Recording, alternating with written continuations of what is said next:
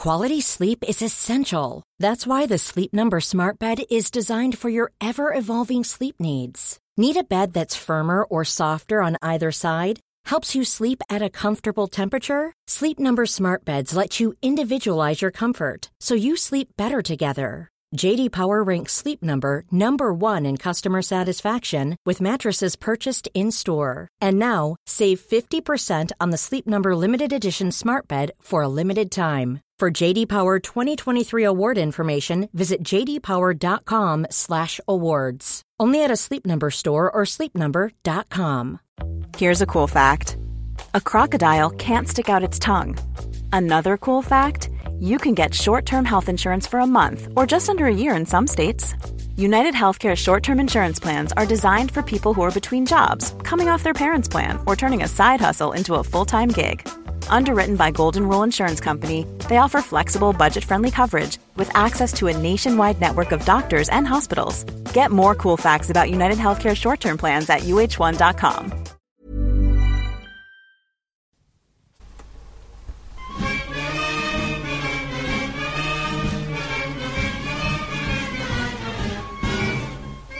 Hello, Egg Chasers. It's the Egg Chasers Rugby Podcast, a podcast about rugby that doesn't take itself or the game too seriously. Back in the rugby dungeon, reunited, the, the full team, the trio. You've got JB there. Hello, Tim. Well, just about still here. We didn't think you were going to be here on Friday I am evening. not feeling well, but I'll I'll crack on. Did you actually go to hospital? Yeah, on Saturday night, Wow. straight after the game. Big hit. Not exactly. Did you no. go? Did you go in and say, "Get me a doctor, not my wife"? Get me a doctor. yeah, exactly, exactly right. And hello, Phil. Hello, Tim. Uh, right, I- I'm going to set you a little um, hypothetical here, Of course. and I'll Ooh. explain why. So, you are the coach of a team. It's a tight game. You are nine points down with 15 minutes remaining, and one of your players clearly drops the ball as they're running towards the try line. The referee, unsighted, gives a try inexplicably. All the players are looking around a bit embarrassed, but the attacking team start jogging back. Um, you're the coach of the team. What do you do? Hang on. So my team have scored, Your team have scored. but you think that you know that It shouldn't have been given. It. Yeah, it should not have it, been wa- given. it was. It was. There was never ever. It wasn't even a marginal. There Oh, was. easy. There was no question. What would you, what do you do? You you celebrate like wild, and you act incredulous if anyone questions you. um, it- no, it depends what game this is. If it was an important game, I've got a feeling that I, I'm thinking Premiership. Are you thinking Premiership? if it's Premiership, but yeah. I suspect it's not. if it's if it's a less important game, uh, and particularly if there are children involved, I would I would hope that coach would do the right thing and flag to all Of cour- involved. Of course, I mean, if a coach was in charge of children, he'd be a scumbag if he didn't if he didn't do the right thing. Phil, I mean, that goes without saying. But we're obviously talking about highly highly coached professionals here, right? Yes, uh, if it's highly coached professionals, Where winning's everything. We're not Just kids. It's all about the celebrate. experience. Yeah. Okay, uh, this was this. This really happened today. Uh-oh. Today. It happened at Sedgley Park. oh, Phil Largan Sedgley Park, who were playing against Rafi Quirks Broughton Park, and you'll And be by the way, I've got more games for, for Broughton Park ones than than Rafi Quirk. Can we call it More- JB's Broughton Park? more than Rafi Quirk and Simon McIntyre combined. Yeah, yeah. and Dan Scarborough. Yeah. uh, you'll be very pleased to know, and I'm very pleased to report that a, a credit to Sedgley Park, a credit to rugby, the coach walked across to the referee and said, Sir, you, you cannot award that try. Fair play. well done. That is, I, I'm, I I'm had a funny impressed. feeling the story's going to be about you, Tim, but it's not. well done. Well Thought it was going to be about you getting the champagne out and spraying it in the losers' faces. I had the ski mask on, spraying the champagne. no, I, it was brilliant, and I, I just That's went up. great. To, I just went up to the coach and said that was really classy. I really appreciate that. Yeah, Yeah. And, good, um, good stuff. yeah. That's great to hear. My beloved Sedgley Park. Yeah. Setsy. Good Uh, club. Who, who was the coach? Anyone that we'd know? Uh, no, I don't know, but whoever the coach was of the Sedgley Park under 15s, um, well done. Credit, Yeah. credit to rugby and the club, and um, and yeah, good stuff. Yeah. But so I if- thought I'd start on a nice But, positive. but, but if you are in the Manchester area and you're under 14 and you've got talent, don't go to Sedgley Park. Come to Tim Cocker's under 14s. under 15s, but yeah. under 15s, yeah. yeah, yeah, yeah.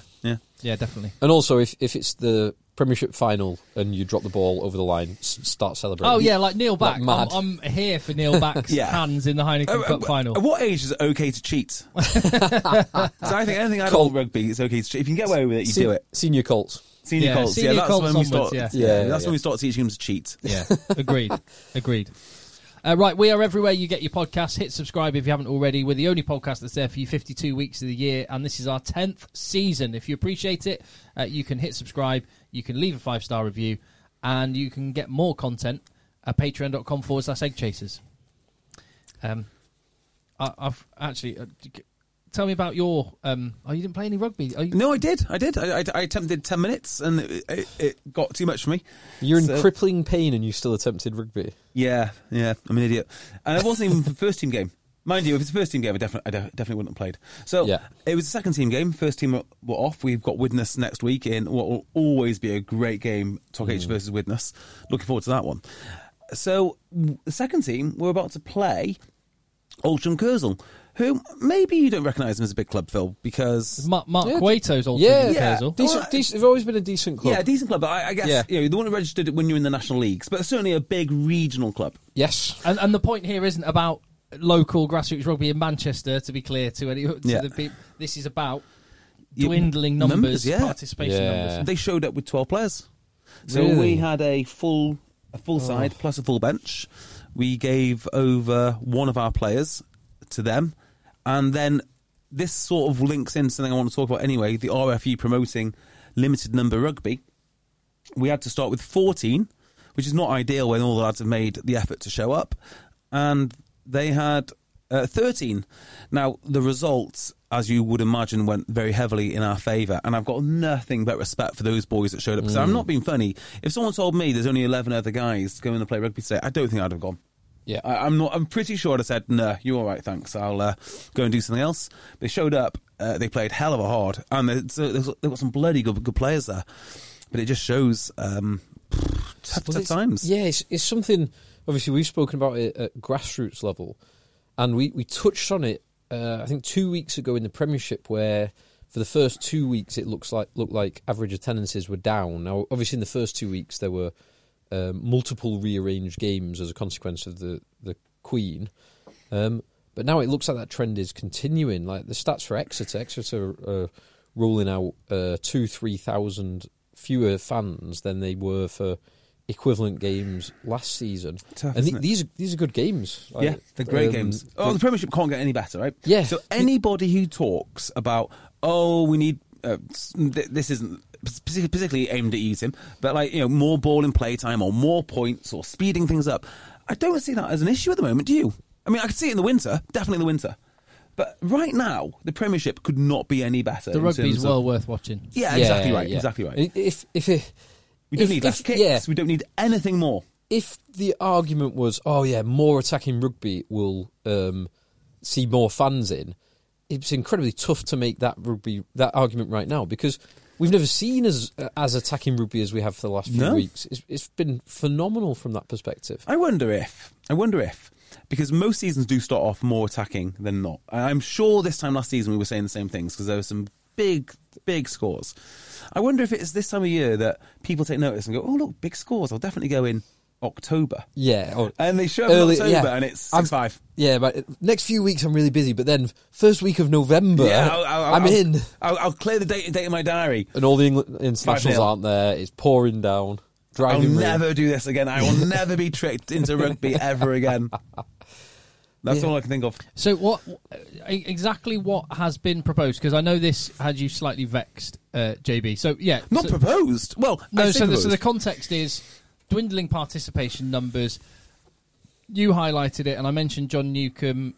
Uh, will probably have a Rugby Times article, Rugby Paper article uh, on this very soon. The, the number of walkover uh, games that cannot be fulfilled because one team or both teams cannot field a team at some first team lower league levels and at lower team levels across the board.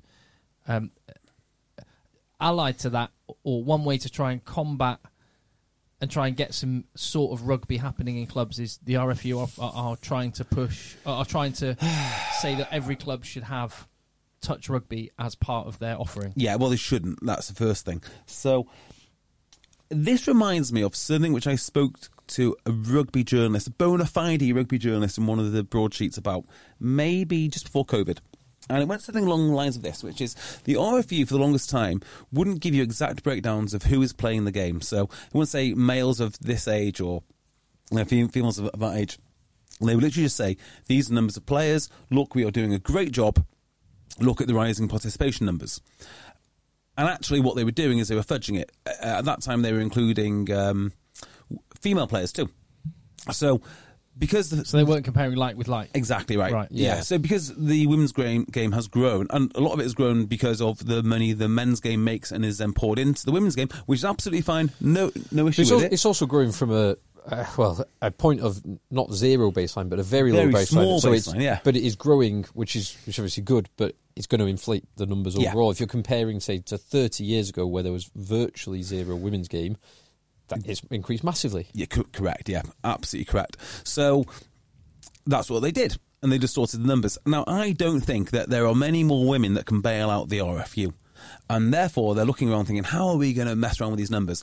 Let's make a land grab for touch. So there's already a touch union. Uh, the touch union don't even call the, the sport that they play rugby, they call it touch. That's why it's the touch union. And they do a really good job because they care about touch and it's a really good sport. And if rugby isn't for you for whatever reason it is, you don't like the contact, have a look at touch. It's Well, fine. I don't think that. I thought there would be a, a local like Wednesday night touch league in, in Manchester something, but I, I don't. I, There's don't, not a touch I league as thought there such. was, but there doesn't appear to be. There definitely has been in the There past. has been in the Yeah. past. I, So I, in- point in the is, summer I'm not there wanting to go down that rabbit Yeah. hole, Yeah. but I was I was looking around because um, I'd yeah. I, Yeah, look, I don't don't- want to play full contact rugby a lot, and actually, I, I wouldn't. I wouldn't mind if I was in a team, something competitive. Yeah, well, so tou- like- I have played at Burnage a few times. I've, I've not played since um, before COVID. Um, but that was always good. There was lots of teams. You'd get, I don't know, twenty teams out on a whatever it was Tuesday, Yeah. Wednesday, Thursday night, um, and it was it was good fun. It's it's a different game. Yeah, But if you know the game, it's it's good fun, and you can have some camaraderie and some skills. So, so you're thinking that? Well, uh, that, so sorry. You continue. Well, the way it was published by, well, the way Owen Slot in the Times put it was, well, it's certainly in the headline that touch was mandatory. So the RFU wants every club to offer touch to broaden out the base of rugby. But what is the point? I mean, like, what is the point? Why don't rugby then offer Subbuteo rugby or drafts or chess? you know, it's not the same fancy thing. rugby drafts could be under the Fancy RFU. rugby- yeah, yeah. Oh, look, look, look how much we've included. You know, we've increased participation because of fancy rugby draft. It's just not the same thing. So, if their job is to maintain the 15s game, which it fundamentally should be, in my opinion, then that's what they should do. In fact, I'm. This is controversial. I don't really, and I don't like saying this often because I do respect the guys that do it, but I don't really class sevens as rugby. To be honest, I count, count rugby league as rugby, and I count rugby union as rugby, and everything else is sort of like a tangential hobby which people can do if if they want to. Now, uh, yeah, again, I massively respect sevens. It's just not just not rugby f- for me. The idea, I, I think, what's going on here is twofold. I think the RFU are hedging their bets. They're looking at all the concussion cases and thinking, bloody hell, how do we survive? You know, how do we stay on this gravy train? Well, let's do something else other um, uh, other than rugby. And the other thing I think they're trying to do is fudge numbers to show that they're doing a good job. And if I was to add a third thing, I think they've given up on the 15s game. That's what I honestly think. So if you look at the participation numbers, as I've mentioned lots and lots of times, well, you need to do some hard work, boys. You know, you need to sit down with clubs, work out what the proposition is to is to players, and then attract them in. You can't go into this managed decline mode of sending out memos via Twitter about how to play reduced numbers games or how to offer a version of rugby that is more palatable to you. So, th- so they're trying to. I think, like the the most generous interpretation of what's going on is they're trying to be pragmatic with the situation that is currently presenting themselves, where there are a lot of fixtures being unfulfilled. How can we get the people, like you said, Altrincham Kersal turned up with twelve guys, and, and you managed to make a game out of it. And I think basically that's, uh, the, I think that's what the RFU's intention is with that is to try and say, no, it doesn't mean no. Don't do what you said you would do. I'm going to go off and go to the Trafford Centre for the day and Yeah. and sack rugby off. I've spoke about this before. It's fundamentally a numbers game, isn't it? The more numbers you have, the more numbers that you will get. No one wants to go training with eight people. Um, But if you have 15 people, you'll then get 20 people, 20 people gets 30 people, so on and so forth, right? So it's fundamentally a numbers game. So clubs need to solve that equation before they go before they go forward. Uh, I also think that, well, I'm not going to talk anymore about how to attract players into your club because I think I've spoke about that in loads of other podcasts. I don't think I want to go over that ground. I think the RFU eh, are in a large part now behaving like the National Trust. I don't know if you're familiar with this. A little bit. But the National Trust, their job is to preserve all buildings. That is their job. There, Yeah. there is no other job for National Trust. But it's a pretty well known open secret that the National Trust just hates old buildings, which is why they go around and put, you know, plaques on them all and put, you know, new wallpaper up and so on and so forth. And I just have a feeling that the RFU are getting less and less comfortable with contact rugby. And if it didn't make them an absolute shed load of money, I'm not entirely sure that they would support it that much at all. And when I listen to the views of the RFU chairman, who, by the way, has never played a second of rugby in his life, from reading, you know, from reading about him, I've certainly, certainly not, not, not on his on, on his Wikipedia page. And uh, you know, when I've googled him, all it says is chairman of a uh, the uh, the first black chairman of a major sporting organisation. That's basically it. He says things like he's in rugby to change the world. Well, why can't he just be in rugby to do a reasonable job at, administering the game? That would be a better solution, wouldn't it? Can we just get a boring person to come in and have ideas about manage, you know, administering the existing game rather than changing the game to change the world? What does that even mean, by the way? Well, yeah, it's not even it's not even changed the game. It's just not have the the game in decline. Yeah. like just just keep it at a level that is sustainable. People are enjoying it. It's, it's going forward at least at the same consistent level. I find comments like this so intolerable because it makes the game a laughing stock. Can you imagine if the Table Tennis Federation appointed a chairman who said, "I want to change the world via table tennis"? You would think they were nuts. like you would. I, I mean, I honestly think if they. I know. I've watched. I've watched Rocky Four. Sport can change the world. If I can change, and you can change, we can all change. Do you know? funny enough, funny enough, in my conversations with Premiership Rugby in the past, I've asked them, "Why are you doing this?" And that is the answer I've had. Sport can change the world, and I just think, Christ, I want to hang up the phone now. I want to hang up the phone, or I I don't know what I I, want to do. I think it's one to watch. What do you think, Phil? Yeah, the the only other because Tim, you tried to give a ch- charitable explanation. Hmm. The for me, looking at it, I think if this is if this is run say on a Wednesday night, or if there are a few are saying run this as one, it's something to get people into the club one night a week, then it's not that big a stretch to say, well, if these people are coming down on a Wednesday night and they're getting ball through hands, they're getting a bit of fitness, these are the kind of people who should be second team, third team um, Yeah. coaches and captains should be getting their numbers and saying, "Look, come along, guys." It's, it is a way of attracting people, at least through the gates of the club, that Yeah. can lead on to That's other fair shout. positive things. And I, I think that's. It's, I certainly hope that's part of the objective. I'm If, gonna- if it's a purely the cynical side of look, we're growing, just grow numbers by any means so we can see Yeah. participation Or- and ignore the 15 Or game. let's let's that's a nightmare. start to think about the, uh, the the transition between contact and non-contact. And I think there's something in that one. There's another aspect of this, and this is phenomenally unpopular, but I'll go with it anyway. We share our club with the footballers. So Didsbury Football Club are also in the same facility as Didsbury Rugby Club, and when they play, I wish them the best of luck, and vice mm-hmm. versa. And I like them a lot. You know, we go for beers, good lads. But there is a big psychological difference between men that play contact sport and men that don't play contact sport. And I think that contact element of rugby is so critical because you appreciate risks and mm-hmm. you have to be a certain risk taker. What I'm trying to say is, I'm not entirely sure I want a bunch of weak men who are not willing to participate in rugby running my rugby club. I'm just not interested in, it. I mean, it starts with the non contact in rugby.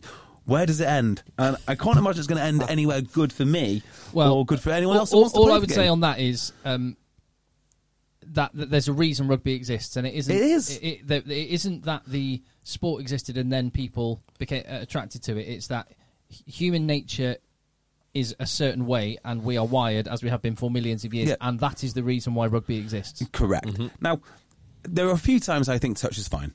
Okay, I think it's fine on Wednesday night, into club. warm ups. Warm up's great, Yeah. training aid. So, so- I mean, I don't play it for, personally. I don't even really play it much in warm up. I don't see the point in it. Um, uh, so Wednesday nights, you know, if you're not training, it can't be competing with your actual. It's the perfect thing to do. uh, Coaching, Yeah. coaching um, a a load of 15, 14, 15 year olds as I do. It's the perfect thing to do as they're all arriving in dribs and drabs. You can just get something going. yeah, Yeah, yeah. Although, do you know, we used to do this in Broughton Park, and you know, it was fine. But then you'd run over like to 15 minutes into your into your session because you're playing a, a game of touch.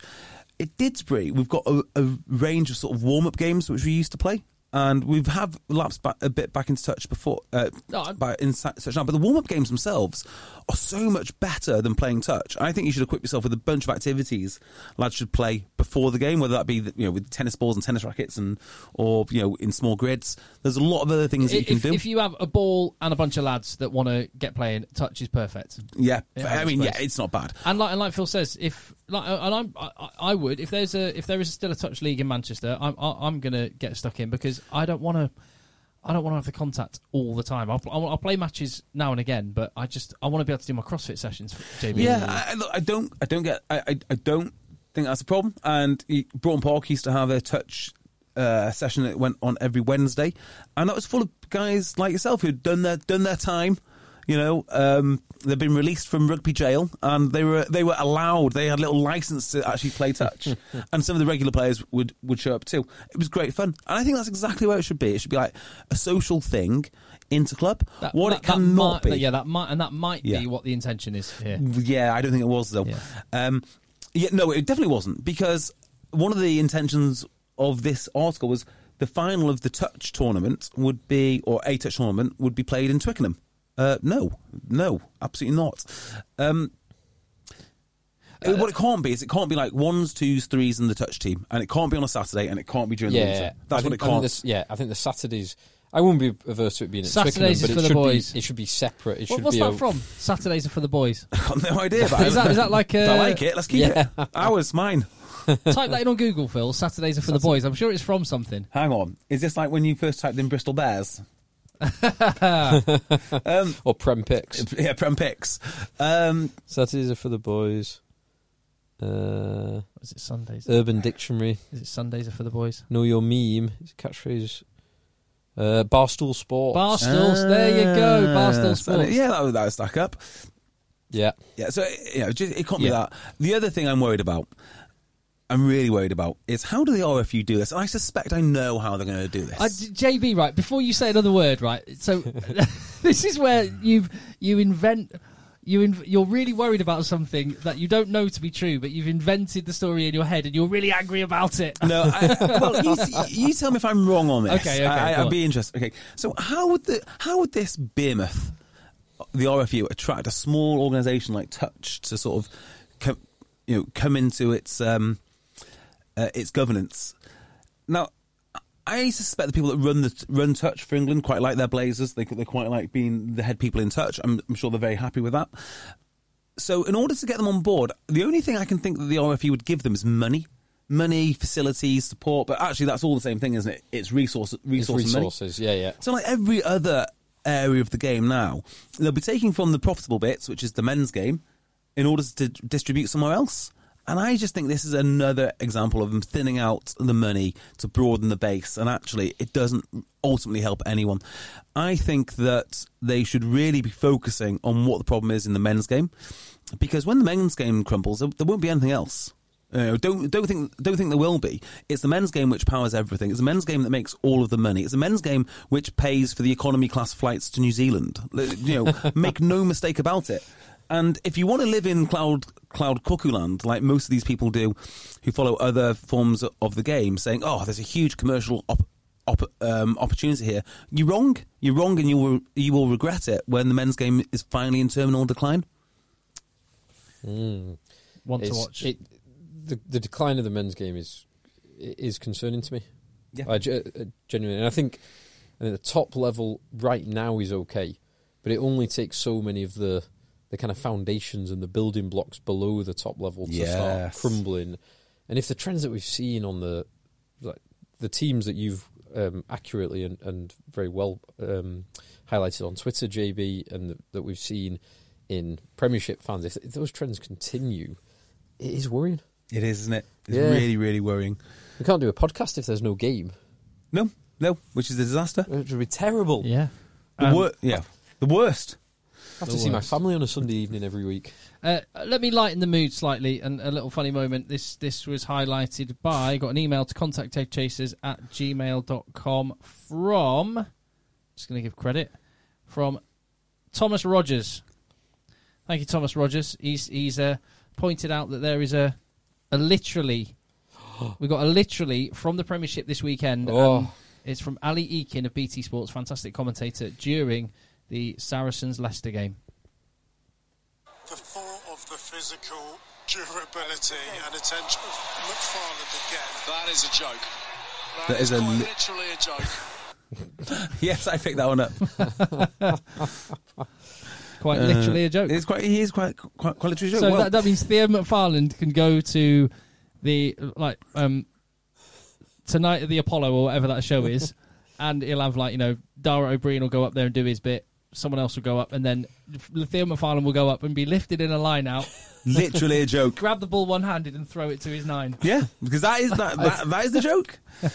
so here's one for you. Uh, unpopular opinion. I don't think that he was man of the match. Not by a long way. He had a good game. Good, good game. A lot of Saracens had a good game. They- Yeah, lots of Saracens had a it's- good I'm game. trying to think. They were re- Ben, ben Earl was. I, I think probably Elliot Daly might have been my yeah, man of the match. I think Elliot Daly was. man of the Elliot match. Daly was my my second pick for man of the match. You've already mentioned him. I thought Ben Earl was Ben, Earl- ben Earl was awesome. I mean, like uh, there. Were, so, if if you had to have one player who you had to clone 15 times and make a rugby team out of, I'm sure we've talked about this before. We definitely have. We definitely have. We definitely have. Ben Earl would be a contender for the person you would clone to have 15 of because you could imagine him doing a good job as a front row. yeah, Back any any other- Hooker. yeah, Yeah. definitely. And but he's got the gas of an outside centre or the, the, the outside break of an outside centre. He's got good hands. Yeah. He's a phenomenal player. He's rapid. Yeah, his fitness, I think, is what sets him apart. yeah, yeah. yeah. because he's got all those attributes, but the amount of inter- interventions. So this is why I think Ben Earl deserves one of the match rather than Theo McFarland. Theo McFarland came into his own towards the end of the game, but Leicester Tigers were beaten. But they were beaten because of the likes of Ben Earl. Ben Earl did did the beating. Uh, Theo Yeah, McFarland. who would win? 15 Theo McFarlands against 15 Ben Earls. Who'd win Basketball that game? Yeah. does, what- does one of them play basketball? I think so. I've, I've heard. I've heard that. Have you heard that? Uh, I can't. They, has anyone mentioned it? No, I'm not no, sure I- it's been they should mentioned, make- has it? That they he played make- basketball yeah. for Samoa? I'm not sure. Uh, They should definitely mention that on comms. Definitely. Um, so Ben Earl's ace. It No, was no, no. Answer my question. Who would win? 15 Ben Earls Oh, okay. against 15 Theo McFarlands? Ben Earls. Ben Earls. yeah, I think, think Ben so. Earls. Yeah. I think Although, so. yeah, Ben Earls. But, yeah, give me Ben Earls. Yeah, just I mean, about. it's, they're, they're it's two not- good it's ones. fu- Theo McFarland is not a bad one to Yeah. have. Yeah, you're right. He's an excellent, excellent player. I mean, he really is a brilliant player. Um, now back to Ben Earl. what I liked about this game, or one of the matchups I liked about this game, is it mentioned in comms as well, was the battle between Reffell and Ben Earl. Yeah. Now, Reffell didn't actually have a very good game at all. He, he was pretty quiet, wasn't he? Very quiet. By his standards. And it made me think, why is Ben Earl so good? And I think he's so good because he can probably do 80% of what Reffell can do over the ball. But Reffell can do nowhere near 80% of what Earl can do with the ball in hand. Yeah. And I think this is basically Ben Earl all over. And the only reason he probably loses out to Tom Curry is because Tom Curry is great over the ball and probably slightly more powerful, if not Well- as quick or as elusive. Yeah. Well, Curry's bigger. He is Uh, a bigger Curry, boy. Curry is definitely. He's probably a stone heavier than Ben Earl, I would say. Tom Curry is. Yeah, I'd, I'd, I'd say so. He's he's Um, huge at the moment. And so, uh, force equals mass times acceleration. Ben Earl can accelerate more, but if you've got a stone of extra seven kilos of extra mass, um, Curry can do more damage via that route. Yeah, I mean, if you think about if you were to sort of put them into an order, you'd have the extreme version down here being Simmonds, and I'm put, getting my hand on the left uh, on the on the left here to, to, to do that, and then right up here would be Curry, and in between the two is sort of an Earl type character. An Earl, a Ludlam. Ludlam, yeah, Ludlam and Earl are probably equivalent, but I, No, I, I, think I think Earl's a, a bit more explosive and dynamic than Ludlam. I just can't imagine him not being in many other international teams. Actually, no, I can. He wouldn't get into Fran- the French team. He wouldn't get into the South African team. Those he two wouldn't. definitely get. He definitely get into to Australia's team. Australia, he'd be competing in New Zealand, although you'd have a very tough decision as do you play because you can't really play Ardie and Ben Earl. Yeah. Well, I think maybe looking at the Australia back row, you can see how, even though Australia wanted to play one way, when they've got three eights, they play another way. If you get Ben Earl and you play around him, I don't think it really matters who you are. You'll still do a bloody good would job. He, would he play for Wales? Maybe not. Well, if Reffell can, Yeah, I think Yeah, I that's think a he, good pro- I point. think he probably would. Yeah. Yeah. you know, I think he's a great player. I oh, just, oh, he's a fantastic player. just don't know. I, on one hand, I'm like he must be an international. On the He- other hand, when I think about where who does, where's he play, he, That's he that's the might be the most. va- he might be the most valuable Premiership player because he is that good, yeah, but is not an international. Yeah, that makes you. And he's English.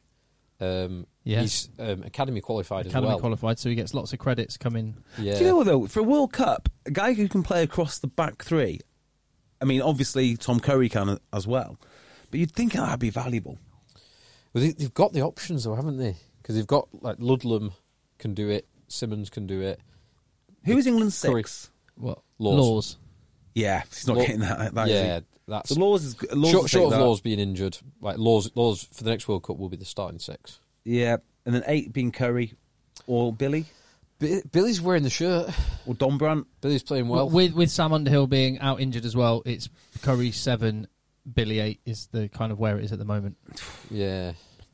Then Earl, which has Earl a bit co- of balance to it. It Earl, does, does. Earl coming off the bench is not a bad option. Dombrandt's an option off the bench though as well. Yeah. But yeah, oh, oh, but for the reason you said that he can play across the back row. Mm. You could always. I mean, it's it's maybe a little bit risky, but with um, Courtney Lawes, you can play uh, in the row on the pitch, you could maybe even have Earl and Dombrandt on the bench because Dombrandt could worse if you lose two second rows. Dombrandt can pack down. Now, I don't know about it. I don't know this Interesting. about Dombrandt at all. I, I, this is pure speculation, but he strikes me as the kind of player that you'd have at your club who really hates playing second row. Well, I can't imagine he, him wanting to play second row. He Can you? played for, uh, uh, his Cardiff Met, wasn't he? Yeah. He, he was a I second bet row. he whinged. I bet he moaned about that for hours, hours and hours and hours. If he gets you a World Cup spot, he won't be moaning too much. So should we? Shall we actually talk about the game? Well, I'll tell you what. Let, us get into the game via Yeah. this Okay, um, this email, which you'll really appreciate. Uh, you particularly, JB, will appreciate this one from David Reynolds. Contact eggchasers at gmail.com. Love the pod, blah, blah, blah. I'm writing this at half time of Saracens versus Leicester, and I've come to see the real emergency in Premiership rugby. As sad as Worcester and Wasps' plight is, it's a footnote in this crisis. There are too many tries. Yes. What is this? What is this? Sickening. what is this flowing rugby and open defences we're seeing? Do we think this is the Southern Hemisphere? Jamie George cutting lines from centre and swerving the drift defence. It's no coincidence that crowds have been in decline as scores have been going up. give, give me a three-all draw in the driving rain and a quagmire of a South Wales, South Wales Valley over this dross on a plastic pitch, five try fest, not an ounce of dirt on their kits, 12 tries by half time across three games in the three o'clock kickoffs, bring back mauling in the mud and not Well knowing who's playing for who, caked head to toe in earth. Yours, very concerned, Dave. P.S. JB, there hasn't been enough random aviation chat on the pod recently. Oh, excellent. well, I can certainly fix that. What's going on in the in, in the world of planes and aviation? Uh, is, is one of our aircraft carriers? Uh, have we got two functional aircraft carriers now? Well, funny you mention that. One of them is actually in New York as as we speak. So it was in New York this week. They sent the Royal the, the Royal Marines marching band around. Oh, the one called Queen Elizabeth. Queen Elizabeth is there. Yes. Yep. They sent the Royal Marines marching band around uh, Grand Central. Is it Grand Central, the New York station? Yes. Yeah. Yep. They sent them them around Yeah. there. They had the little hoverman. Do you do you know the hoverman? Jetpack. Jetpack Oh. guy, jetpack guy flew, flew off the air, flew, flew off off the aircraft carrier. So all sorts of things go, go, going on at the moment. some good PR. Yeah, yeah. It's basically PR. That every time they go over to uh, America, they send the red arrows. They do loads of PR on New York, and then they disappear again. So yeah, basically, Very Good. nice. Nice gig. Yes, talk about the game. Yeah, great gig. We've already Um, mentioned Jamie George's outside break. Yeah, there you- was some awesome rugby. You mentioned that. I couldn't help it. I had this image when Jamie George uh, ma- cut that line. I just had this image of Pat Lam with an arm round Semi Radradra. Like, this, this is what you do, Sam. This is how you've got to do it. The line was great, but Farrell picking that option and timing it, and like his passing is awesome. So- some oh, of his. wow! I'm so glad you mentioned this, and I didn't know how to bring this up because I knew I was going to get bombarded with hatred for my hatred. So, so you, uh, 20 seconds into talking about the, the actual Yeah. nuts and bolts of the games, you're going to bring it up. Yeah, I am. So I thought that pass was magnificent, but two or three of the Saracens' tries were from really sloppy play, uh, and it was almost as if like the bounce of the ball or the sloppiness caused the try. So the first one, when Daly comes around the corner of Farrell, Van Zyl sort of scoops, you know, sort of skids it across the floor. Farrell pick, picks it up, and if it wasn't for Daly's quick thinking, I'm not sure that that's a try at all. Really, there was two and, moves. and Farrell's amazing hands. Yeah, Farrell did okay. Um, there was one where Farrell throws it over Tompkins' head, and then Tompkins sort of regathers it, and they score that one. Another one where he sort of throw, throws it in, into touch. Fortune favours the brave, and Saracens are are being much more expansive than they've Well- uh, than, than they've been. I was going to say, I just don't think it was a very Farrell-like game. So I read the press this morning, like, oh, Farrell and uh, Farrell and Daly. Farrell did. He didn't do any. Well, he did. He made a few errors, but nothing, you know, nothing major. But I didn't agree with that analysis because I didn't think Farrell was put in a position to win the game because it wasn't a Farrell type game. It wasn't a game where he needed to control it or grab it by the scruff of the neck. Well, uh, there's a lot of turnovers. There's a lot of kick returns. Yeah, the, f- the flip side is there was a lot of fluent attacking play, and, and he's Yeah. the guy that's calling the shots on Yeah. the field. um, yeah, um, yeah. I, Uh, I, there was there was some great. so Did Did you listen to Joe Shaw uh, being interviewed after the game? no, I did not. So one thing he said that was it was interesting, and it, when he said it, I was like, yeah, that definitely rings true. Having just watched the game, he said we've been attacking, we've been um, running lines from deeper, attacking so our lines from deeper. So not not running for everything from the twenty two, but when they're in an attacking situation, just running a little bit deeper. That's that's all he said. That's the only snippet. And when I watched back, I watched the game and then watched the ten minutes highlights. Some of the tries, they were so being that little bit further back allowed the guys coming onto the ball. The guys like Lozowski, Daly did it brilliantly throughout the game. Malins did it coming into line to be, just be putting that little bit more pace on it. Yes. So if you're a little bit deeper, you're putting more pace on it, which actually makes the passing more difficult, even though you're deeper Yeah. because you are travelling faster. And it, it worked very well. Now, how much of But it? also a lot of work. That's the other thing. it, it's a lot of work, but it, it worked. It worked phenomenally well. But looking back, how much of it I, I c- couldn't tell you. How much of it was that them taking a yard further back, so therefore putting a bit more pace on it, or the fact that my concern when I saw that Leicester backline before the game, and it was very much realised throughout the game, was that that combination Burns, Gopperth, Singer is like a brand new. So glad you said that. Three quarters line, Yeah. and they they were cut up. I I, I wouldn't want to put blame on because there was.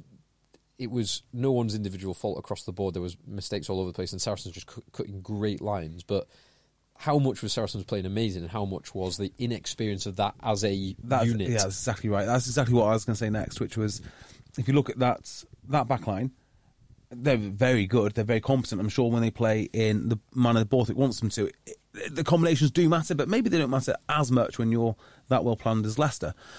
But then Saracens have got all the planning.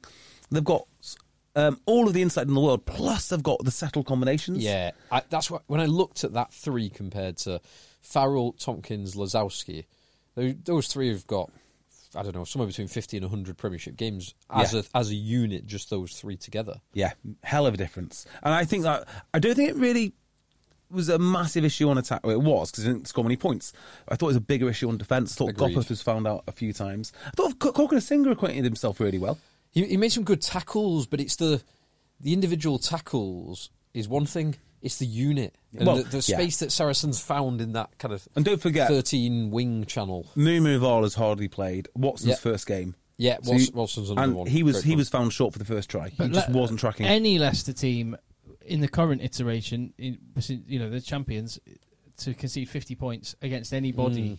Is Well, it was I- surpri- it's surprising. Regard It is. whoever's on the team sheet. Well, there's a few things on, on this I thought I'd bring up. One, which I think is a broader trend. I don't know if you boys have noticed. When we're talking about momentum now, rather than it being ball in hand or territory or whatnot, penalties at the moment, like if you're giving away penalties, it's not unusual to see six or seven penalties back to back. And this is exactly what Leicester did. And I felt that this was like the polar opposite of what Leicester did to Northampton, la- last week. Yeah. They tightened and they tightened and tightened. Now, the, the a slight difference being here is that Saracens were able to score freely like Northampton, but also pressure Tigers like Tigers did. And I don't think Tigers have that extra that extra gear. I think Tigers players Tigers do, and they can destroy teams like Northampton. They can destroy most teams. But when you've got as well-rounded game as Saracens and you've got as many options, so you go back to Owen Farrell. Owen Farrell's your perfect man to win a tight game. And then he knows when to let everyone else win it when it's a loose game. And you know they can do everything. But I, what I will say is, le- Tigers. You often, uh, JB, say what what, um, what positives can the losing team take out of this game, and from this game specifically, not a huge amount from Leicester. However, No. they've this was not Leicester's first team, and I m- obviously mentioned the three quarters, and you've mentioned the the wings um, who've not played a huge amount of rugby, but that pack is it's a weaker pack than normal. Yeah. Um, there's quite a few players to come back into that, so I think Leicester will be they'll be hurting from that, but they'll be quietly confident that if they f- field a full strength team, it will be a different story. Would they? I mean, I'm just thinking about the pack. The front row, I think, is no Charlie Clare would be Montoya, right? Yeah, Montoya. And They- They've got, they've got. They, it feels right. They've got lots of players to come back, so you, you don't judge them on that performance. But clearly, they they had to win the Premiership last year, and I, I, I think they, although they wouldn't have said it to the players and outwardly, but I, I bet you Steve Borthwick was thinking, we have to win it this year Yeah. because we, our adjustment is coming. The same as Exeter had to win that double in 2020 because Yeah. Uh, well, because that team was then going to start being broken up, as we're now seeing. I, I tell you one thing, which is going to be a real tough pill for Leicester to swallow, and maybe all of England. But it's clear to me that Ben Youngs is not the first choice to come half, not by a long shot. I thought the difference between him and um, Van Poortvliet. Van Poortvliet was vast. I actually think the difference between him and uh, Wigglesworth is is vast. It's very very concerning. I thought he had a pretty dreadful game actually. It's, it's interesting watching him because he came off the bench last week, didn't he? Yeah. And when they, when they, when Leicester get in front foot ball, he can do he can play how he wants to play, which is he likes to pick up, look at his options, have a little dabble, and be a bit of a running threat, and then give it. Mm. If you got if you got back back foot ball, if your forwards are not going forward, you just can't do that. That's probably every scrum half. It's, it's, In- it, it, it, is- but Yeah. there are different scrum halves. Yes, though, I 'cause agree. Oh, I totally like agree. Stringer off the base, uh, someone Yeah. like Peter Stringer who fires straight from the base without any running threat, Yeah. compared to Ben Youngs who does like to pick up, look round, and have a, that little bit more time Mm. on the ball. But yeah, it, will- it will. Front football is obviously important for all teams, but it affects. I think it affects Ben Youngs disproportionately more than other I completely players. agree. I completely agree. I, I, he can have an absolute horrible game, and he can be very, very effective. I just don't think he's the right guy, guy for Tigers. But uh, really, really, really impressive performance from Saracens, whoever they were playing in front of Can them. we- and um, Can we Absolutely. talk quickly about Matt Carley? I thought he had a awful game in some respects. So Matt Carley, I quite like because I know he's, how he's going to referee. He's quite uh, detail orientated. Mm-hmm. But if I was the Tigers, I think I'd be quite annoyed by his performance today. I, if I think if I was Leicester Tigers, I'd be saying the referee had no bearing on the outcome of the game, and we need to look at ourselves. Well, I mean, he certainly cost uh, Saracens one try. Uh, do you see the Ben Earl push? Yeah, That was, there was no way that that is. That, I mean, there's just, I- uh, just I no was- way. You can't. No. I was 50-50 on that one. Like, he should go. You you threw yourself on the floor. He should be a bit of Nigel Owens about that and say no, that does not count. He had a uh, an obstruction against Martin, which I thought that was ludicrous. Like, and it was so quick. He'd obviously decided from the last line out he doesn't like what he's seeing. He's told Martin not to do it. He, he goes up, comes down. But I'm watching it. The ball's coming the other side. So whatever Martin's up obstructing, it doesn't make a material difference. And for Phil Cock and a singer, he's got his leg, he's got his knees on the floor. I mean, what more? His knees are on the floor, and he doesn't. And he calls them all. I mean, I that I don't mind the way Matt Carley referees. It's not the way I like it, but I don't mind it. I understand what he's doing. But you can't be the details guy if you're going to miss miss out your details. Okay. Fair- yeah, that's cool. Good. Anything else? I, I didn't actually mind Carley's performance. Uh, it wasn't the best of the. I, he's Did- a very have- good ref. Did, normally, did you have money on Tigers, JB? I did not put any money on after last week. I'll never do it ever, ever again. What about a positive story? Uh, oh no, actually, before we get onto that, Bath. there was a Oh. there, uh, yeah, Bath. Connor Quinlan has emailed us. Contact eggchasers uh, at gmail.com. Uh, and he, he marked this email as important. That he, first, all caps, important capital letters, and he said, "I've marked this as important due to the hilarity of the situation, gents." Bath currently sit bottom of the league technically below the currently suspended Worcester. It's not good, is it? Taunting my Bath supporting mates, I realise that this is likely to continue until the end of October when Bath play Worcester. this brought about the following hypothetical, which I propose for your discussion. Assuming Worcester could be resurrected for a single day in its current guise, on, this is worth getting a crowdfunder for, uh, in its current guise on October the 29th, i.e., with no prior games, no prior training, not fielding a full 23, and continuing to field 40 year olds as subs, no Wi Fi. How many points would they still Wi-Fi. beat Bath by? Yours sincerely, Connor, uh, Saracens fan. So yeah, technically, because Bath's points difference is poorer than Worcester's, um, Bath are technically bottom below Worcester. Amazing. Well, Uh, I, I, yeah, they're they're on less points as well because Worcester actually won a game. Remember? Yeah. Oh yeah, of course they were on less points because Yeah. few, fewer points because Worcester won a game. yeah. yeah. So, um, Of course. poor old Bath. Uh, Yeah. Right, Bath. What were you going to say about Bath? Uh, I, I'm again. I I was listening to um because I had some bits and bobs to do. I I listened to BBC Radio Devon while I was at, Mm. at, at the house. I How thought, do you access BBC Radio Devon? I thought I'd record the Saracens Leicester game and I would listen while I was doing the jobs I had to do. Listen to the Exeter Sale game, Mm. Sale Exeter game, and so I listened to that. And the commentators there, and it, I, it, I, I called it a trope, and it's a trope that we need to stop. They were going, you look at Bath's squad, and you wonder how can they not be much better than they are. Their squad's not great. Yeah, Their squad is not great. It's declined, hasn't it? it's def. It has categorically declined, and the point I made the other week, it's not the. Ca- it's not only is it not that great, it's also the. It's not the squad that they Yeah. need when they are going to be It's- trying to grind out. It's not your results. granddad's Bath squad, is it? No, No. So one of the most concerning things that I saw when I looked at this is the back row. Uh, so they've gone from this almighty back row, which was you know Lowe, Faletau, Underhill, Underhill. Mercer, Yeah, just yeah. straight up murderers. Yeah, And I like Bayliss, and I like Bayliss is a good player. Bailey, and like then Miles Reid. Miles, Miles sorry, Reed is- sorry, Bailey. What did I Uh, say? you said- yeah, yeah. So you like Bayliss and Reed. Yeah. Bayliss, Reed, um, and then Van Van Velzer is in starting six now. I mean, No, they- they've got a load of injuries. don't they always though? I mean, that's part of Van it. Veltzer, Reed, Bayliss is not not a scary back row. No, I mean, I'd take Beardmore Cocker Logan over that. um, I fancy myself just doing a job at open side. yeah, I'd, I'd say so. Uh, it just isn't. It's just not scary back, back row. I mean, they work hard. There's a lot of endeavour there. There's some speed. There's not much carrying. There's not much hard hitting. There's not much col- collision winning, and that's a problem. I think you can have one of them, but you can't have all three of them.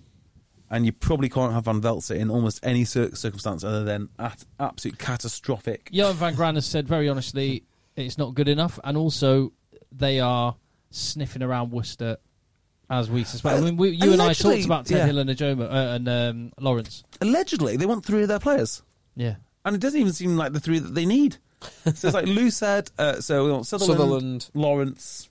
Why do you need Lawrence? They don't need Lawrence. Lawrence is super talented though, so Put, anyone would put- take. what, put him at six. If you, if you can afford Lawrence, get Lawrence. They, And there's one they more. could do with Ted and- Hill. and- Ted, Ted, Ted Hill Hill. was the other it- one. Ted Hill. If you, That's could, who they if you, we talked about that in the, in the midweek uh, pod that that's a great fit. But if you had, if you could, and I feel bad about this because he's a very very good player.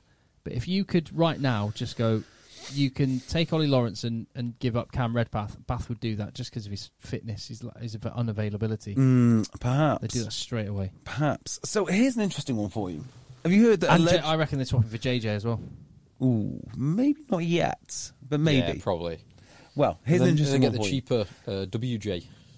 The, um, because it, it, was, JJ. it was JJ at the weekend, wasn't it? Yeah, Yeah. and- yeah, he, yeah, and he looked good as well. Yeah. So did Loader. So did so did Hassel Collins. Anyway, Yeah. So here's an interesting thing for you: the company that's gone into administration for Worcester is not the company that holds the players' contracts. Yeah. So, is- so So, I read this in the Guardian. I read it quite quickly. Yeah. and got a little bit confused, but there's there's because there was talk of one going into liquidation and one going into admi- or Yeah. one of many going into administration. Right. So um, here's what it sounds like, and I need clarification. I've not really looked into it. It sounds like the Worcester owners um, are trying to lend, loan out their squad Yeah. a bit of cash, which is um, a little devious, you might say. But presumably, Worcester still have a salary cap, right? Well, Ah, that's an interesting question. You ca- you can't loan players and not have it as part of the salary cap. But if they're not playing in the league, the salary cap's irrelevant. No, but I mean, if if another player paid to loan them, th- Well, their, no, because their all I salary need to do would is pay fall. you, right? So if I pay your owner twenty grand a year to have you, and he picks up the rest of the bill, where does that where does that number go? Yeah, there's I something. think there some- was because in the Dyson report and all that, they basically they stopped any way of circumventing whatever you get paid to play rugby not landing on your salary yeah, cap. but do you know what they did? I'm pretty sure I'm right in saying this. They did it because they were doing it the other way around, weren't they? So Mike Williams was mysteriously showing up on the bench for uh, Leeds Carnegie, and his teammates would say, "Hey, you coming on?" Say, "Yes, "No, mate, absolutely not." so then that salary from Bath would go on to Leeds, And this is the other and, way around. Manu Tuilagi, I'm not saying this happened. I'm just using a hypothetical uh, example. But Manu Tuilagi was being paid X amount at Leicester, but then would have three days consulting at JCB yes, something like a that. very, very Well, that- yeah. significant amount of cash. but like that is that is definitely that uh, even even before the um, updated or amended Yeah. rules because because one of the things that um, Maro got done in the Yeah, something Saracens one was um, appearances for it was Lucy Ray's Yes, that's right. um, a company that she was operating with, and there was zero record of him ever. att- He got paid like I think over hundred k for Yeah. th- three appearances. Um, details not precise, but there was they didn't even bother to falsify the record that he ever attended anything. it's so easy when ever. just get a selfie with Maro. Yeah, you've got him there all the time. Yeah. just get him with a banner saying. 16th of December. Yeah, today's newspaper. like a hostage. um, yeah, so anyway, uh, that that happened. Um, yeah, Yeah, so- but that is, is an interesting one. That because if Worcester are kicked out of the league, then they no longer have to follow the sal- salary cap. So I'm not saying I'm not saying they're going to start signing players because there's no point, but the rules wouldn't necessarily apply to them the same, and they could, in theory, loan players loan players out if that trading organisation stays the same. They'd have to be paying the players. so they imagine, would. in order Now, to then that- do this that. is where it all Yeah. falls apart. Well, hang Yeah. on. Imagine this, right? Imagine that I hoover up, say, 20 of the best non contracted players, and I agree to pay them a mm-hmm. retainer of 15k for the year. They'll have to go out and, you know, play rugby with somebody else or whatnot. You've got, they've got to train in your CrossFit box. yeah, they- they- you know, we- Yeah, keep- I, I don't know. them in I, shape. I, am just, I'm paying them a retainer. So you're like you're like uh, is it Foxcatcher? Yes, very much like Foxcatcher. Is it Fox Hunter or Fox Hunter. Yes. The, the rest the guy who runs has Oh the wrestling yeah, gym. okay. Foxcatcher. Uh, okay, so okay, Foxcatcher. in my mind, uh, I had them dispersed around the country, but I pay pay them a retainer. But in your mind, and I like this more, we have like a, a little camp, and we all Yeah, like, yeah. and we all wrestle together. Exactly. Yeah, yeah, fine, fine. Yes. I, uh, uh, uh, I Wrestle will. together, shower together. yeah, yeah. Well, but you're making sure they're each other up before you wrestle don't- together. Don't they, isn't there a weird uh, thing in that where they um, dye each other's hair and stuff? You're making sure they're in peak physical Anyway, condition. that's not the JB. point. That's not the That- point, that's, okay? that's so you've got this stable of rugby players in peak physical yeah. condition. Yes. And then, as Bath need extra players, I lend them out to Bath. yeah. for a, a tiny little sum, like a central reserve of players, Yeah. which I am paying. I, I like it. Well, that that's I think that's almost what they're trying to do. Now, that, you're right, Tim. The the first and most pressing problem is they've got to pay those players, and they haven't paid them for September. Those players, as I understand it, anyone who's not been paid has, has put in their 14 day notice, Yeah. to which is termination of contract at the end of that 14 days if the payment issue is not rectified.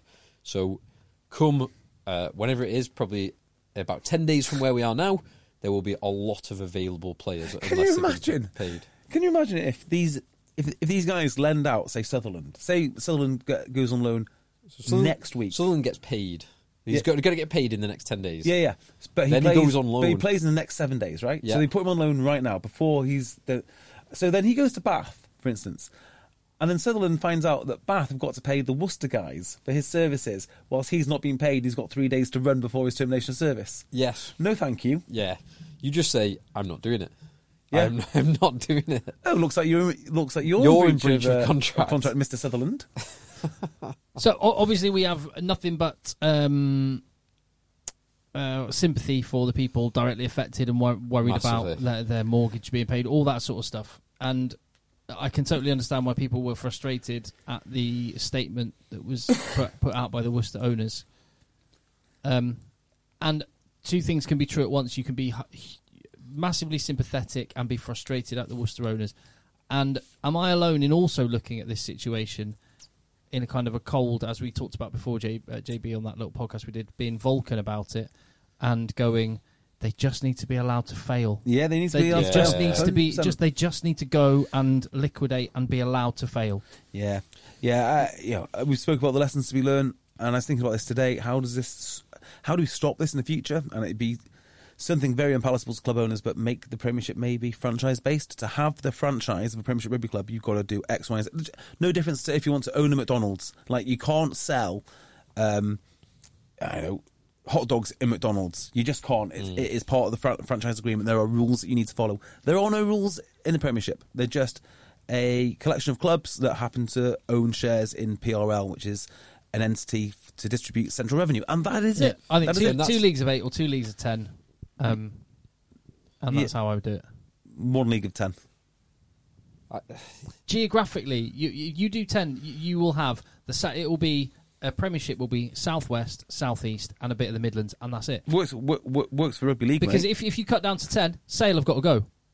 Sale will not go. Well, no, exactly. Why would Sale go? because they've got no crowd. There's they just if you were picking cold, if you were just given numbers on a spreadsheet, Phil built a spreadsheet to try and justify why say I- which, Irish which go. ten which ten clubs you keep. Irish might go, yeah, but Yeah, Sa- Irish go. but Sale go as well. Newcastle go, Newcastle probably deserves to go. Is it would be the answer? but then Sales, but then sales attendance is not great. but then what you have different, very different. so Worcester, Worcester Sale, Newcastle, Lon- London Irish gone.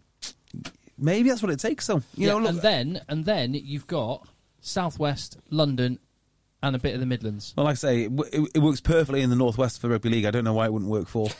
don't know why it wouldn't work for rugby union. But like, uh, there's there's about eighty thousand people in the whole country who care about rugby league. Yeah, that was a joke. Uh, it, does not, it, It does does not not work work. for rugby So league. two, so two, Um, two leagues of eight allows you to strategically grow the game in certain areas. It's happened in France. Are you not a little bit bored of the growing the game thing? Yeah, and the the two leagues of eight, I, I can have or ten? I could have a bit like you've got you've had um, in the um, Pro 14 Rainbow Cup, where you have one overall league structure but two two conferences within it, and you play two you play some teams twice and some teams once. Just Just, just because I, I think it, it and that, that's not an ideal solution, but one thing that I do think has to happen, but no one's going to want to do it is there's got to be fewer games overall. Hundred percent. There's just got to be there's just got to be fewer games, and it's no one's going to be willing to give up their slice of the pie.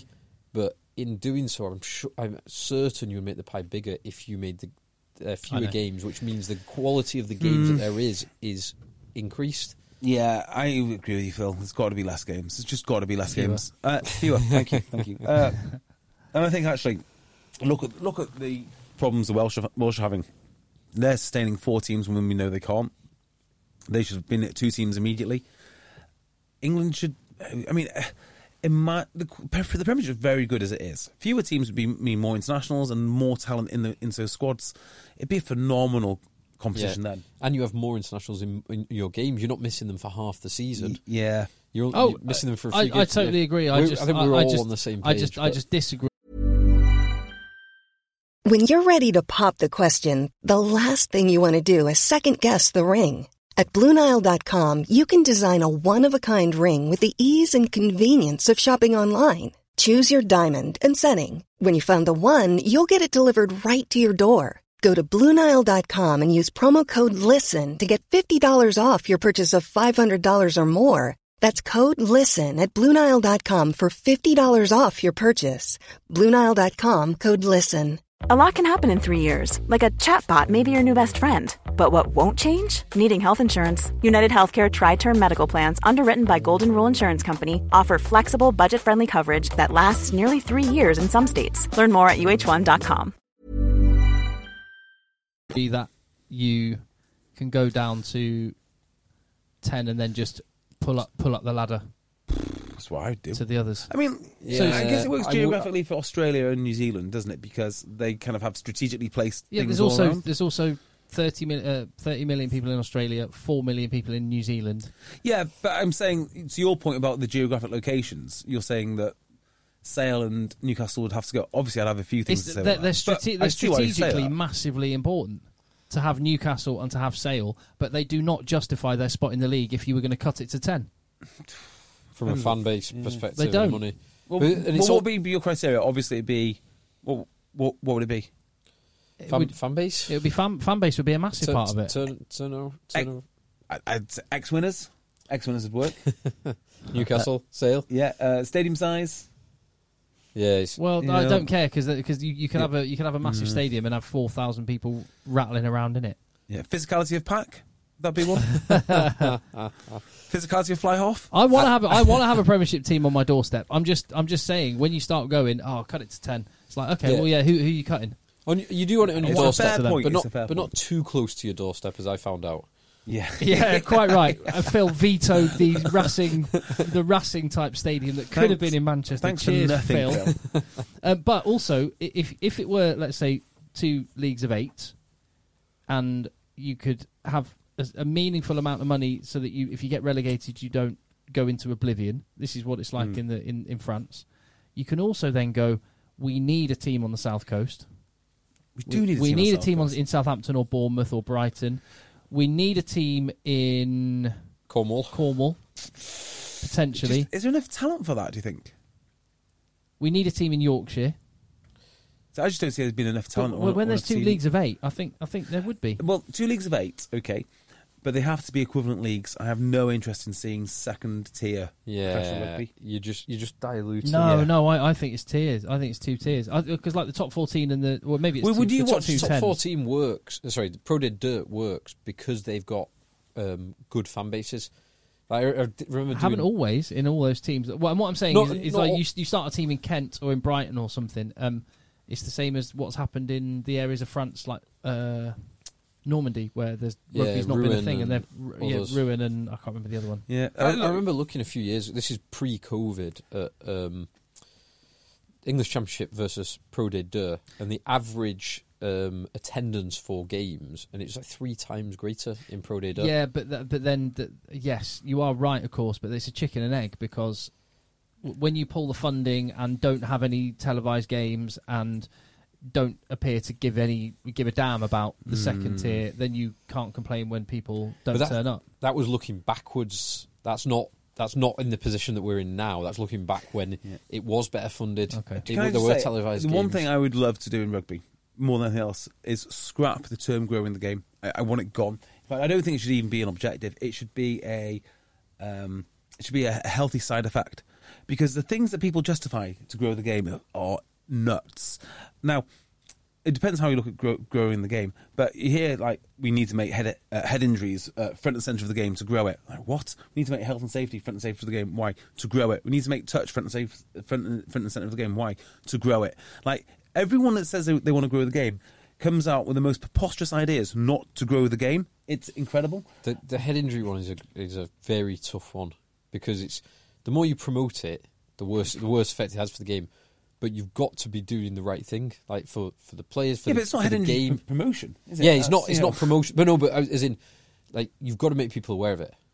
But Yeah. the more you make people aware of it, the worse. yeah, and, worse and no is. one with uh, say football in England, no one has engineered the situation where there is a team in the northeast, So- a, a couple of teams in the second biggest city, Manchester, um, a a team in Birmingham, a team in Leeds, a couple, few teams in the Midlands. No one has engineered that. It's just So the- organically one on the south coast. It's just organically happened. So yeah, uh, so, so some other things about you know think you know things we could do in like perception of of the game, so on and so forth. I heard a really interesting conversation the other day from two people I cannot name, and two things that they said were a certain You, you can't name them because you don't know who they are, or you overheard this conversation. I I heard the conversation. I can't tell you who it is Oh, okay, cool. because it's just not fair. yeah. It wasn't for pu- pu- public consumption. But one one was Premiership Rugby will not give the heart rates of the players during the game. Do you know why? GDPR. Uh, GDPR.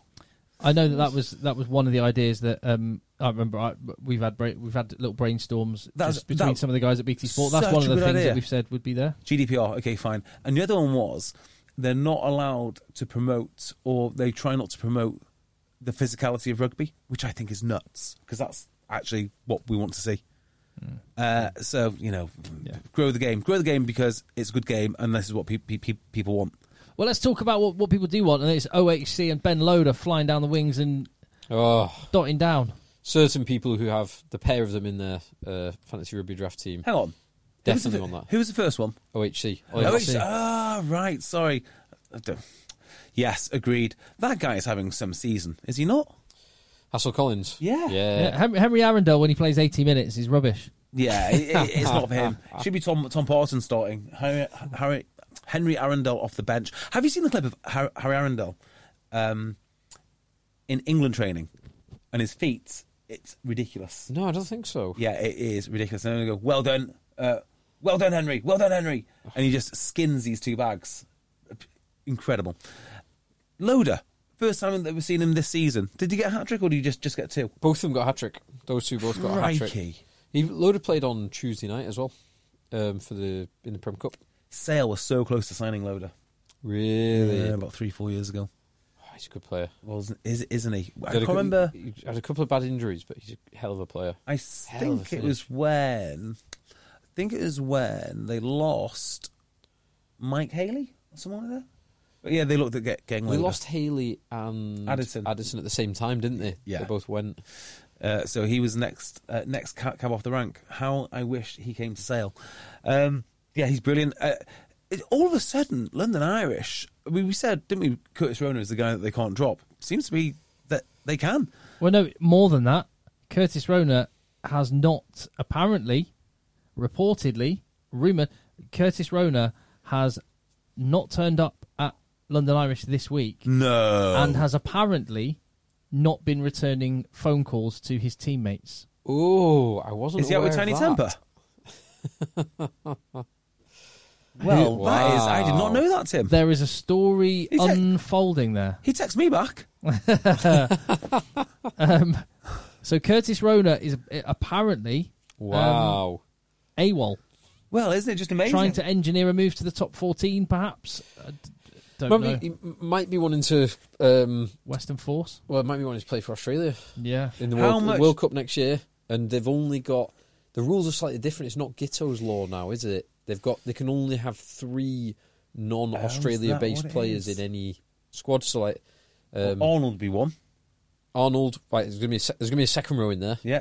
Um, Kerevi probably could will be in there if he's fit, Mhm. and then it Bernard could- Foley? Foley or Quade Cooper could be in there. Yes. Like He's he's good enough. If he was English, he'd be in the England squad, no question. He's a very no good question. player. He's a very very good player. So, but there's something it- going on there, and also it means potentially um, London Irish could be one of the teams who suddenly have a bit of salary cap that they could go Ollie uh, Lawrence. fishing in the Uh, not Worcester being funny. Pond. If they go for Ollie Lawrence, they're mad. The amount of talent that they produce in the outside backs.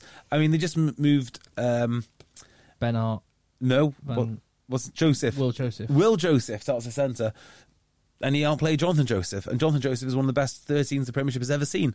So you know they're they're looking okay, and they've got Parton to come back. They're they're, they're looking fine. I can't. Who Well, does well- need? Well, what London Irish do need is uh, someone to bother defending. Because, Do they? Well, you, it's great you can score 47 points against Bath, but if you concede, concede 38 points against Bath, that they, is a they, concern. lo- they lost the second half, something like 12 points to 31, something. Yeah, Yeah. you'd have given up though, wouldn't you? If you're against Bath, why would you? You know you can score it well. Mm. Why would you go any go any harder? Yeah.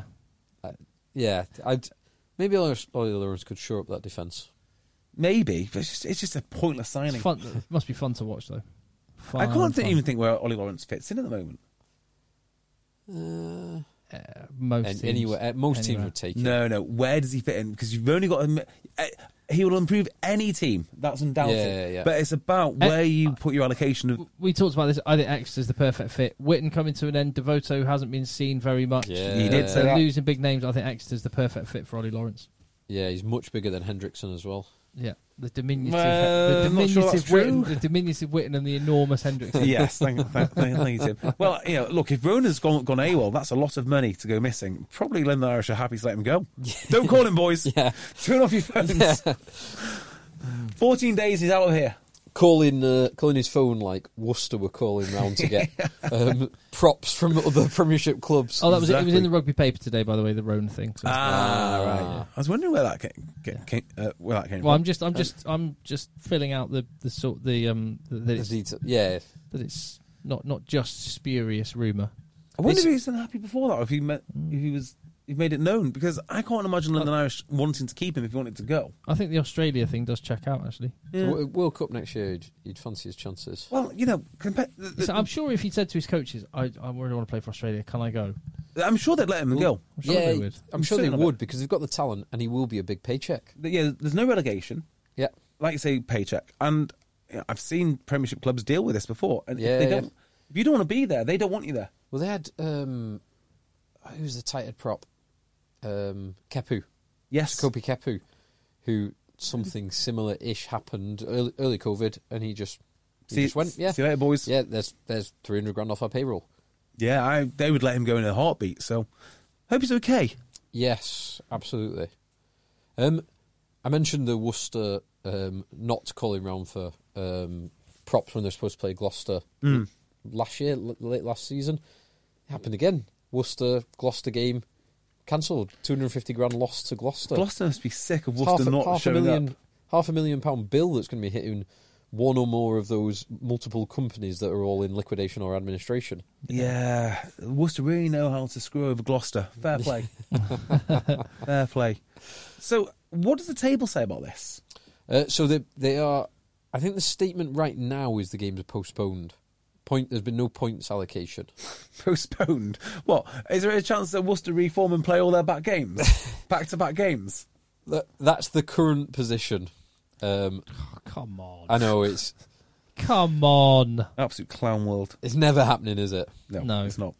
It's not. No. So, postponed. Brilliant. Yeah, and we've got the Wasp situation about to about to come to fruition. I think is it um, their their 14 days or whatever will be up sometime in the next Ooh. soon Now that's when the when the bonds are due and the two million pound HMRC bill is due. Yeah, and that's that's a messy thing because there was this.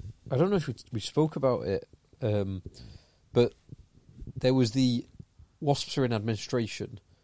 Oh wait, no, they're not in administration. They've just appointed administrators. Yeah, but you can is- only appoint administrators if there's a very very real chance that you're the, the inevitable outcome is you're going to go into administration. And also, there's one thing I know about administration. It's or administrators. They're very expensive. Mm. Like it's that's not. This is not a, su- a, an easy option. This Well, is not a don't- they- cheap option. They don't do it, do it as a favour, no? Unlike uh, some of them really really love their job Yeah, but, yeah, on- of but course. only because they're getting paid enormous buckets of cash yeah. We, we will see. I, I mean, if if you were Tell you what, what if you were to massive, an administrator, by if you way. were a massive, ru- if you were a massive rugby fan with endless amounts of cash, then Wasp would be someone you go. Well, "That's- worthless cash." That's a great club. That's a great club. I'll, I'll get involved in that. Alternatively, if you were an entrepreneur, I think you would look at that and go, "Can I have the business, but not the rugby club? Can I have the stadium This is, this is my point and about the casino?" Yeah. And I, I, but I don't want that rugby club. This is exactly my Worcester point. You know, what were they expecting? What were they expecting? Hmm. So, anyway. Um, I tell you who weren't expecting what happened. exeter chiefs No. Bristol. Bristol well, Bears. bristol well someone else that wasn't yeah Yeah. bristol is this Tales of the unexpected, eh? is this overconfidence gone mad is this just hubris from pat lam I and- don't and think Pat Lam is the kind of guy to suffer from hu- hubristic uh, delusions, do you? that's not, that's not the Pat Lam that I know. it did when I, s- when the team sheet came out I was, I was- my eyebrow was a little bit raised are, are they are they underestimating Newcastle? Newcastle haven't played well in the first two games, but Harlequins had a real had a real tough So, trip. Up what there. a, acad- a young academy product, Jack Bates in the, in the centre, um, Rich Lane. Rich Lane at fullback. Now, what was the thing that you texted us, Tim? You texted us something about their salary cap. Just repeat that. Like how much of their salary cap they were missing. They were missing like, Oh wow! I think well, both both of their marquee spots were not involved, and so then you have Radradra and Radradra Piutau. and Piutau, which is Or- roughly two million. all Yeah. Lua, all Lua Tour. call it 1.5. Yeah. So, but then you've got Luatua, Genge, um, also unavailable. Sinks, uh, Sinks Uh, played, Sinckler, Sinckler played, but Yeah. those Yeah, but two, may- but may as well two alone on on reported salaries for those two alone, you're at somewhere around fifteen to twenty percent Yeah, of the that's- entire be- salary cap. That's twenty percent of the salary cap on those two. On getting Yeah. And then when another four hundred thousand pound of salary cap in Sinckler goes completely missing, now you're really, really going to struggle. yeah. Yeah, and Kingston Park's not an easy place to go and play. Fair play to, to Newcastle because I didn't see this coming. I, no, I don't, think, I Oh. don't think anyone saw it coming. I, I, I, I thought they'd have a chance. I thought Bristol would still win, but I thought Newcastle would make it interesting. Yeah, But the way that they did it as well, because so they they did some of the tough stuff up, up front. The um, Collett try and McGuigan, of course, McGuigan gets over, but Carreras, oh my god, and Carreras and Maroney. Maroney's feet at times were wonderful, but the way he hits, yeah. he, he put in a few absolutely shuddering hits. The best one was the one on Sheedy, which forced a penalty. So which- I, I, I don't think it was. I think the best one was the one on um, AJ oh, but on the line. so well, the one on Sheedy on the line, the one on Sheedy on Newcastle's line. Yeah, the one. Oh, the try saving tackle at the very start. You mean Carreras? That was one. it Carreras on? Um, yeah, yeah, he made Carreras that. on AJ. Oh, that was yeah, Yeah. that was Carreras on Yeah. AJ. No, the one which actually made it uh, an eight-point game, which effectively won the game, was um, kickoff. Maroney makes the first tackle, and then he makes the first tackle. He gets up, goes around the corner, and Sheedy gets a scrappy ball and runs it. Gets and marmalised. Yes, I do know the one you mean. absolutely flattened him, which led to the penalty, which made it an eight-point game, which effectively sealed it.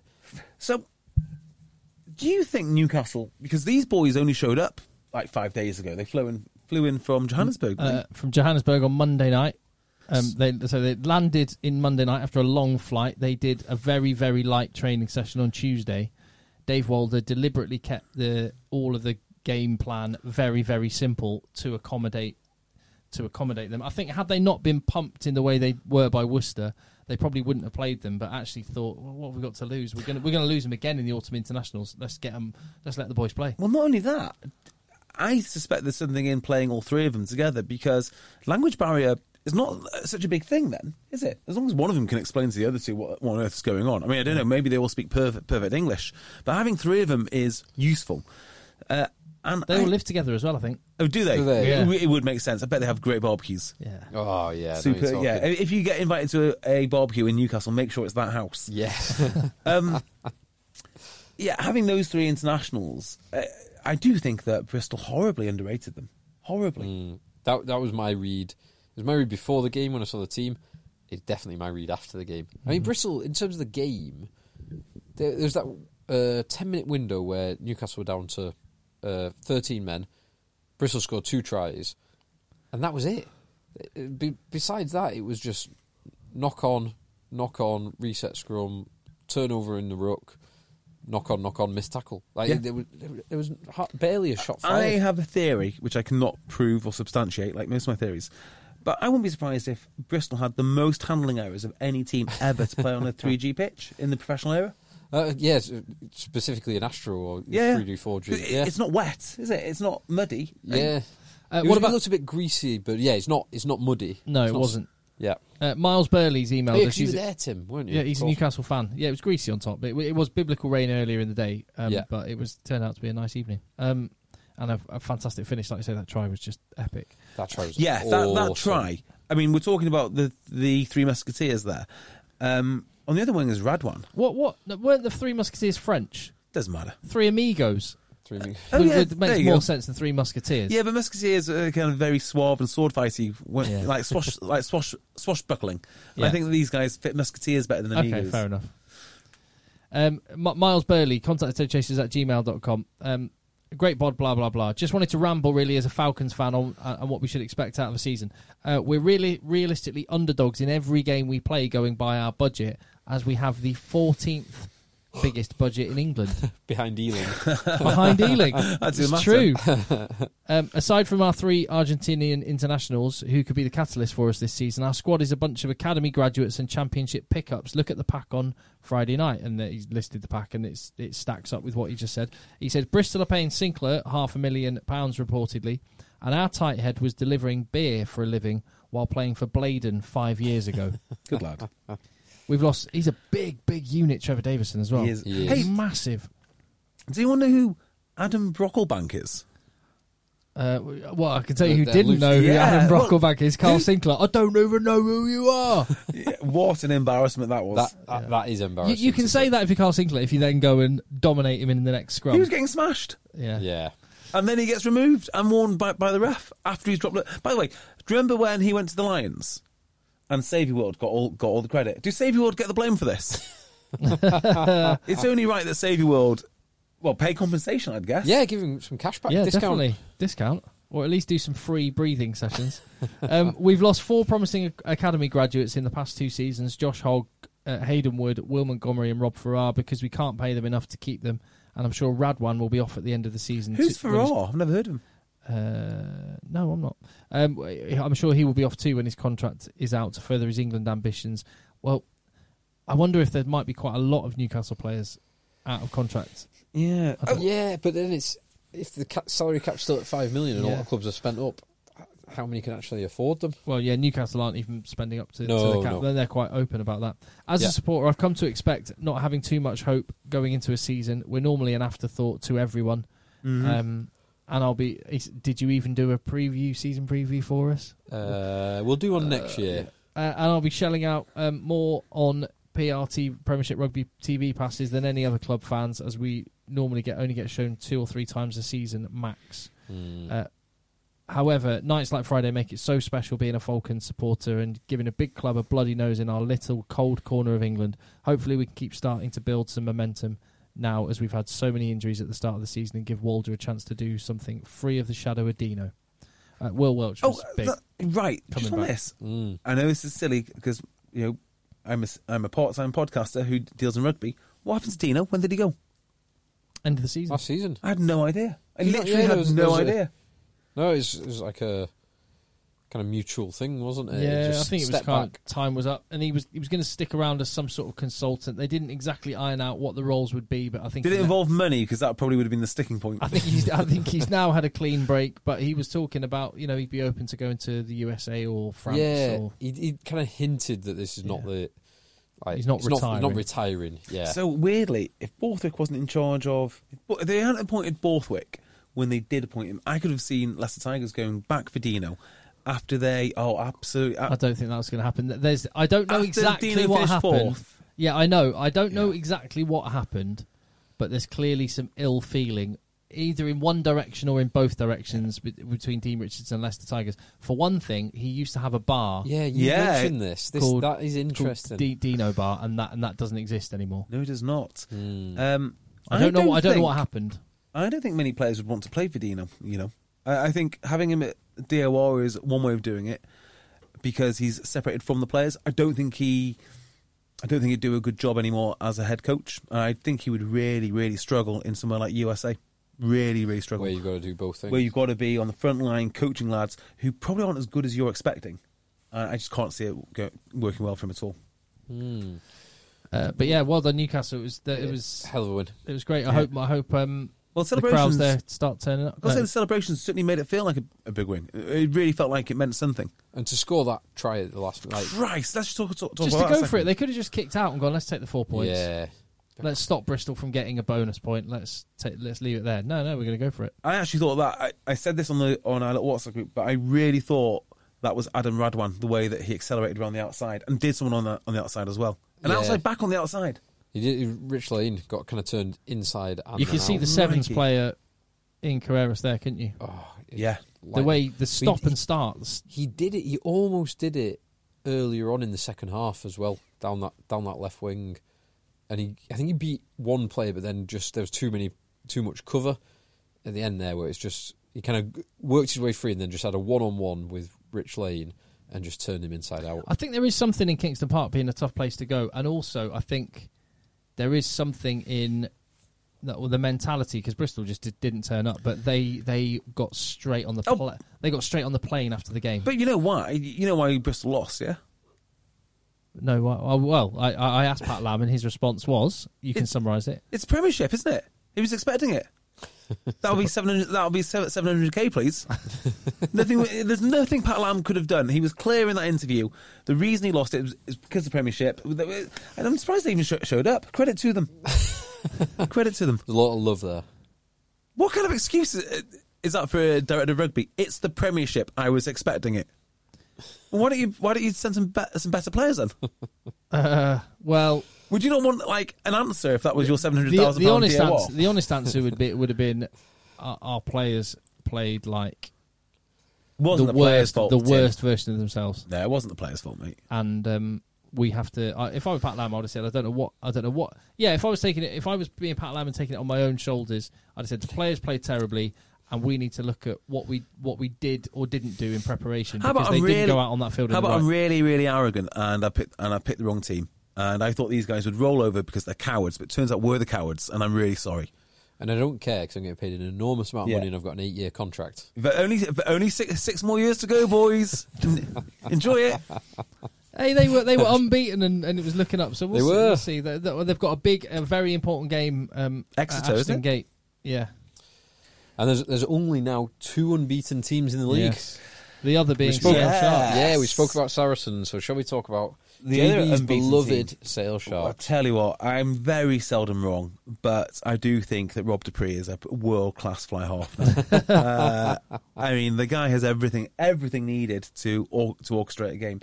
Seriously, he's been brilliant, and it's the other guy as well. So I've only seen the highlights of this, but he had some nice touches. yeah, the other guy as well, who I'm delighted for, absolutely delighted for, is Gus Warr. Um, four games started, four, four games won. He's getting better every single game, improving every single game. You know, I've always liked Gus What more. You know, this sounds awful, but more as a as a person rather than you know the finished product as a, a Premiership player, which is to be expected when you're so young and learn mm-hmm. and, lear- and learning. But at the end of last season, if you said, "Look, it's not going to be Raffi, it's not going to be Faf," and it's not going to be AJ. It's going to be Gus Warr and it's going to be Rob du Preez. I'd be like, oh, this is going to be tricky. Yeah, Well, so and, far and that's so all, good. All Sale have got to do is kind of stay within touching distance before Raffi Quirke and George Ford are back in their ranks, and they are good to go. Well, I mean, the Jets will improve massively, won't they, when uh, when Ford and Quirke, Quirke, Quirke are back? But yeah, you're absolutely right because I guess the danger was at the start of the season that They'd be, they'd lose it before they had the chance to win it. yeah, and also yeah, Quirke's great, but scrum halves do not last. 80 minutes very seldomly because they've got so much distance to cover. Who's going to be the guy to come on and you know Yeah. re- relieve Raffi or vice versa? Well, it's, well, it's, it's uh, like even the the scrum half doesn't really matter. It's actually George Ford. Can you stay within touching distance and then let George Ford run your team? Yeah. it's like that's that's a very good place to be. I- isn't it? I now now I'm much more confident about how Gus Warr plays. I mean, that last try for Porter was was it Porter? Is Porter? Yeah. Um, No, Carpenter. Carpenter. Carpenter. Carpenter. Carpenter. That's it. Um, hang on. What was what was I saying now? You were going to go on about Gus Warr again. Oh yeah, right, yeah, yeah. So now, now I'm more conf- conf- confident with him. Actually, Rafi, Rafi's skill set would mean he'd be devastating off, off the bench. Now I know nobody wants to be the guy coming off the bench, but that's an important role. It's a really important role. Game Um, changer. Yeah, well, we've seen in the Premiership. System players. What are the other things Fin- that they're finishers. called? Fi- Finishers, finishers. concussion boys. um, yeah, he- um, that that role would be perfect for England too, yeah. because everybody needs two scrum halves. Mm, Everybody. You do. It's just how do you deploy them, and you know what's the best combination. I'd, lo- I'd love two live, two absolute live wires. So like Alex Mitchell starting and then Raffi Quirke off the bench. Yes. Uh, Exeter did. Uh, they, they sort of the game just got away from them in the final quarter. well, Ian Whitten they- had a bit of a meltdown. They did rest up some play. They did rest up their squad as well. When you look at their team sheet, you go, okay, yeah, they they um Was there a disallowed try in this? Do I think there's one game? I think it was. I'm sure there's a disallowed try in this that. Um, sorry, I've, I've watched so much rugby and highlights that it's Yeah. all merged into one. I'm sure there's a disallowed try that I thought was harsh for Exeter, but I can't actually remember it right now. no. No, Mm. sorry, can't can't help you there, mate. But I think uh, I think Exeter at home with their full team out would have won it, and Sale at home with their with their team out, they they, they won it. It's two two good teams that Yeah, and it's so Sale will go well just because of that pack. Yeah. that pack is pretty gnarly. Yeah, they're good. I, I think where you know, I was talking to a, a good friend of mine who is connected to Exeter this week, and he was breaking down the game before it, it happened. And I love Exeter as a pack, but I just think that man for man, Sale just manhandle them. You know, you think about how the Duprees play and how the Currys Well, play, and the, the, uh, there is a context in this game in that uh, Exeter had three players go off in the first half, two of them second row. yeah. Well, So- you can't keep up with the physicality. You can't keep up with the physicality. you know, Yeah. Johnny Hill's beating you up.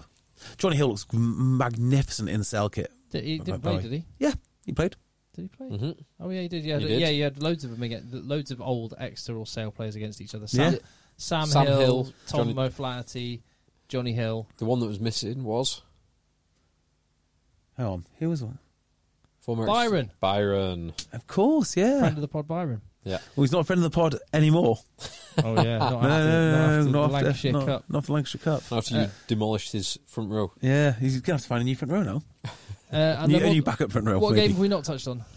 Uh, we've not Your touched on- boys, Tim. Mixed, mixed result for your boys. Oh, how did New- Newbury get on?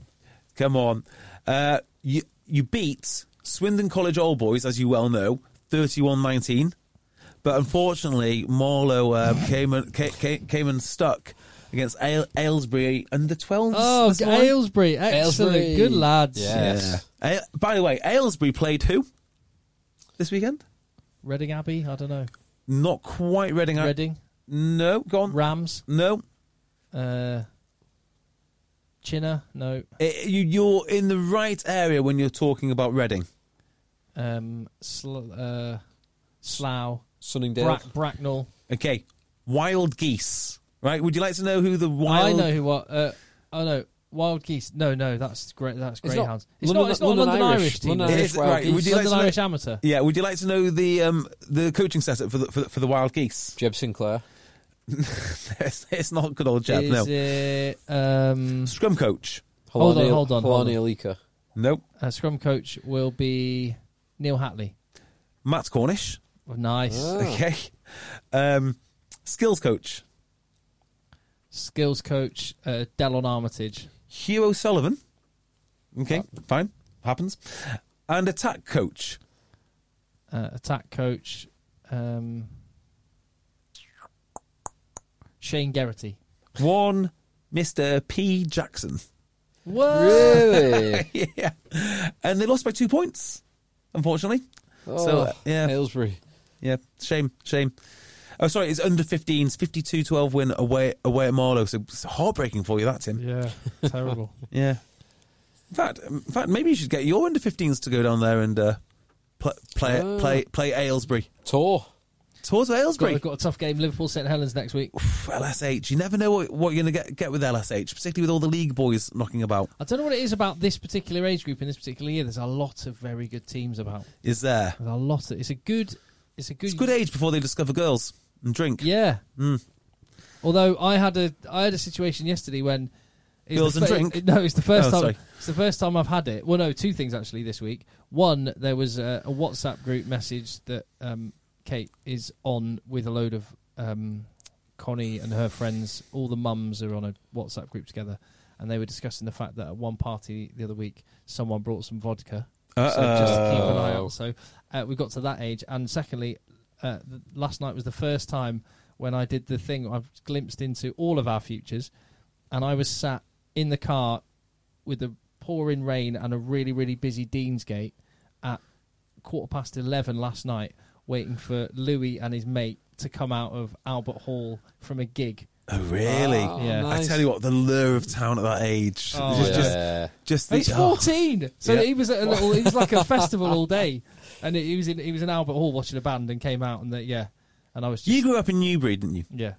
Uh, so I grew up in North Wales. Nothing going on in Nothing North Wales. going You, on. you were okay because you're on the out, you, you you were on the outskirts of Manchester. You could Yeah, experience at, Manchester. at 16 I would be not not quite 14, but 16 I'd be out having a I can't a beer imagine. in Manchester. I can't imagine how exciting uh, and enticing Manchester must be Oh, to. That, that's a what I said. 14-year-old. So if if I could have my way, I no, I don't think I would have moved out of town, but I would have considered potentially moving.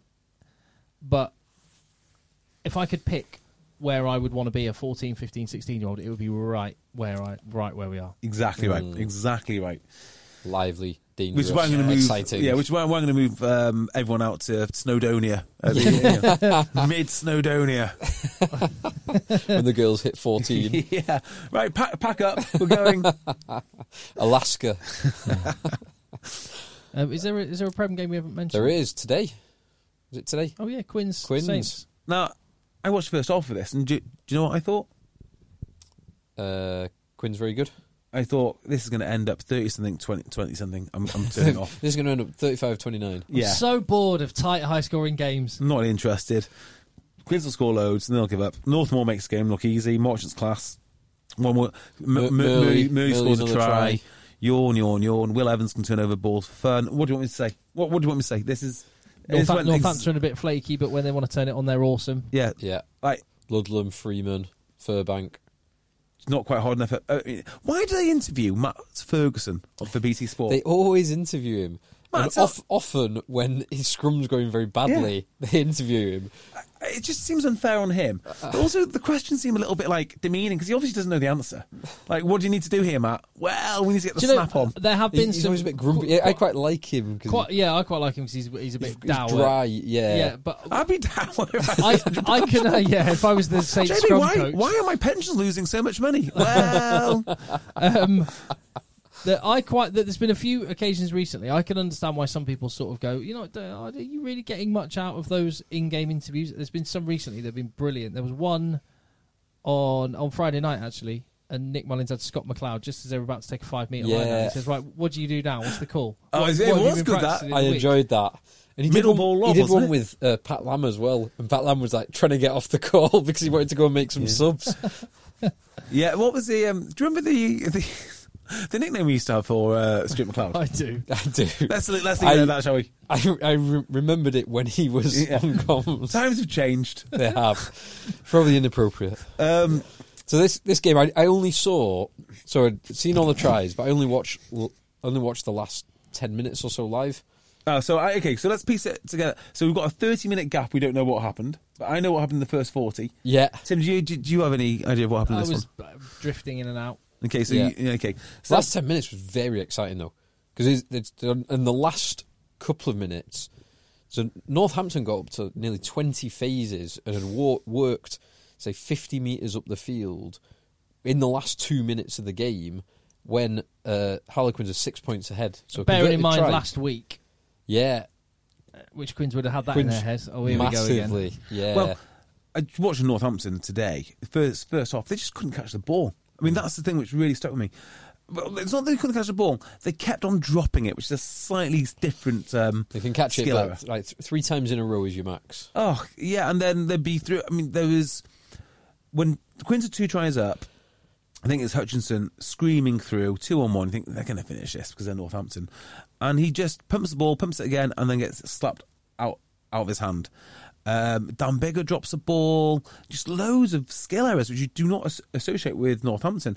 You know, if they got their act together early doors, you'd be looking at 50-40 rather than you know because they they they were good to go. They were good to go. They were doing everything possible to avoid scrums, which is exactly the right thing to do. And then after they interviewed um, the coach, Northampton immediately won a scrum penalty, and then they sort of uh, kind of got to parity for a little bit.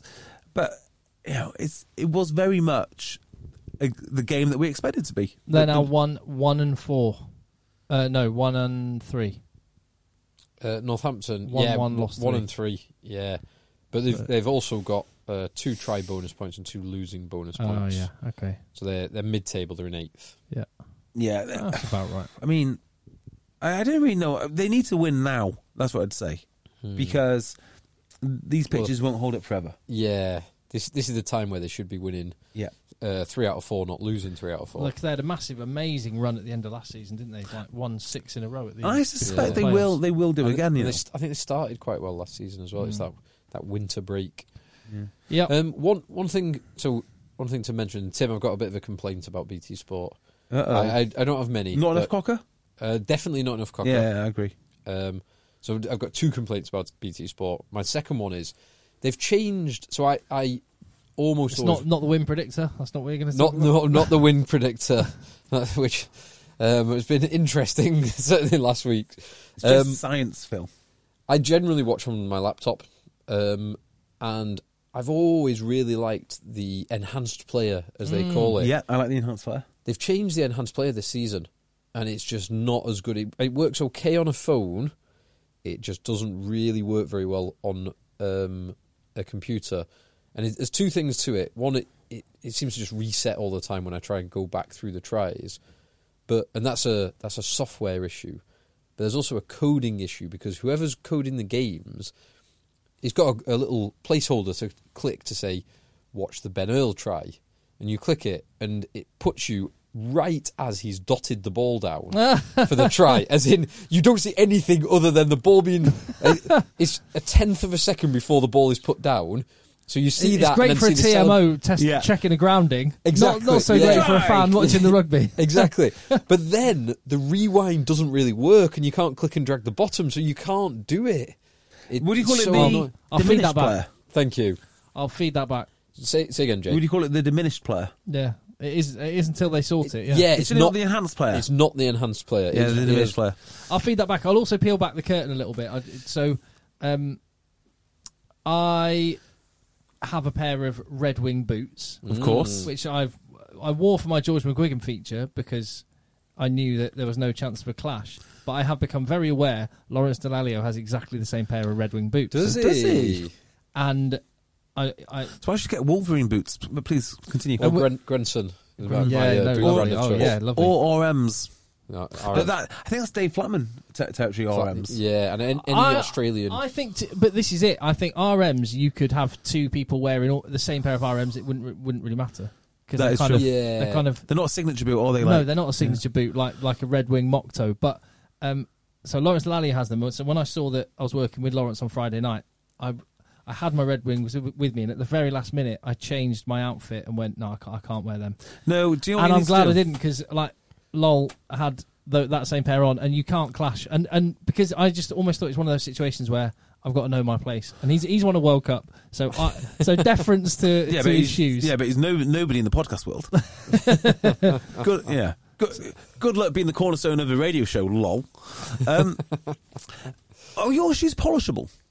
Yeah I, I um treated them with I put some mink oil on them I was this going weekend say, if if they're polishable, the way you do, the way you get around this, is just have your shoes in better condition than his constantly. I mean, you, you turn it into a real war, war of attrition. Every week, he's got to be, be on his guard. I put a bit of mink on oil on them which is darken the leather slightly which I quite like it's good Mm, nice, Good. nice. Very easy to darken shoes. Very, very. In fact, it's impossible to not To- to, do- to lighten Yeah, them. yeah very, very difficult. Um, we let our listeners down last week as well. It's an apology for JB and me. We didn't do our predictions last week. Didn't we do them on the second podcast? Oh, did you two? Yeah, did you two we do did them? Thankfully, we, and- yeah, I, Oh. I bailed you out. So it's an apology for me. Yeah, basically. I, I let- and you let would the have side gone down. for six home wins Uh, I would have gone for Newcastle, Sale, Saracens, Harlequins, Captain Hindsight Irish. over here. and Irish. so you would have I got probably would have gone for the. I, I might have gone for Exeter over Sale. You know. might you have gone for Bristol yeah, I probably would have gone for Bristol. yeah Yeah, I think I did went for Bristol. yeah. I can't yeah, I remember. went for Bristol Should we write it on that whiteboard that we've got? A- Any URC stuff? What's going on? Like Ulster, they had a big game sounds like Leinster, awesome. didn't they? Ulster, yeah, Ulster. Uh, a friend of mine was over there actually. Um, Ulster sadly lost to Leinster. That was the game there was a disallowed try in. Ah, there you go. Um, so I was getting confused between those two. So Um, Ulster were robbed, is what you're saying? Is the takeaway? there. Ulster, Ulster were robbed. No, Leinster, they, they just put so they're so physical. They put so much pressure on teams. It's very difficult to play against them. Um, and so Ulster ultimately was squeezed out. The Ulster did score a couple of nice tries late on um, in the second half. But actually, one of the one of the more notable things was that new Leinster kit, which is new. It's lovely Mm, it is nice. really isn't it? nice with a slightly lighter blue. It's a bit like that. There's a, Tim, Tim, just to your right shoulder, the the no the the, the French French kit, but the the colours of it. So the mid the mid stripe of that. That's a mid two thousands. Nike French kit. It's like the, the stripe of that is the main body of it, nice. with just the sleeves in a slightly darker like navy. Oh, I like it. But then it's got the little um, yellow accents on it. Little Yeah, gold, on the shoulders. gold accents, and they've got the four stars on as yeah, well. it is nice. It's a really, really nice. So kit. yeah, another big weekend, wasn't it, for the South African teams? who I think are unbeaten. I think Bulls won, Some- Lions beat Cardiff, and is it Bulls and Stormers? Stormers beat Edinburgh. unbeaten? now I wonder if you, the Celtic teams, in fact, all the teams in the URC are now starting to regret opening the doors to South Africans, because for whatever reason it was, since maybe the great Bulls teams uh, back in the day, South Africa has not really been very happy in Super Rugby. It's not. I don't know why it never worked out for them, but it just didn't It's seem never to. not work. Clash of styles, maybe. Yeah, I don't, I'm not quite sure, but they've. It's, it's been other than the Waratahs in whenever it was 2014. It's just been New Zealand teams. Yeah, well, the Waratahs have won it. Uh, Reds won it. I mean, that might be, Yeah, that might, Reds- that might be a decade ago now. Reds is even older than the, the Yeah. Waratahs. and then before that, the- it was um, you know, Extreme Brumbies. Anyway, it doesn't really matter.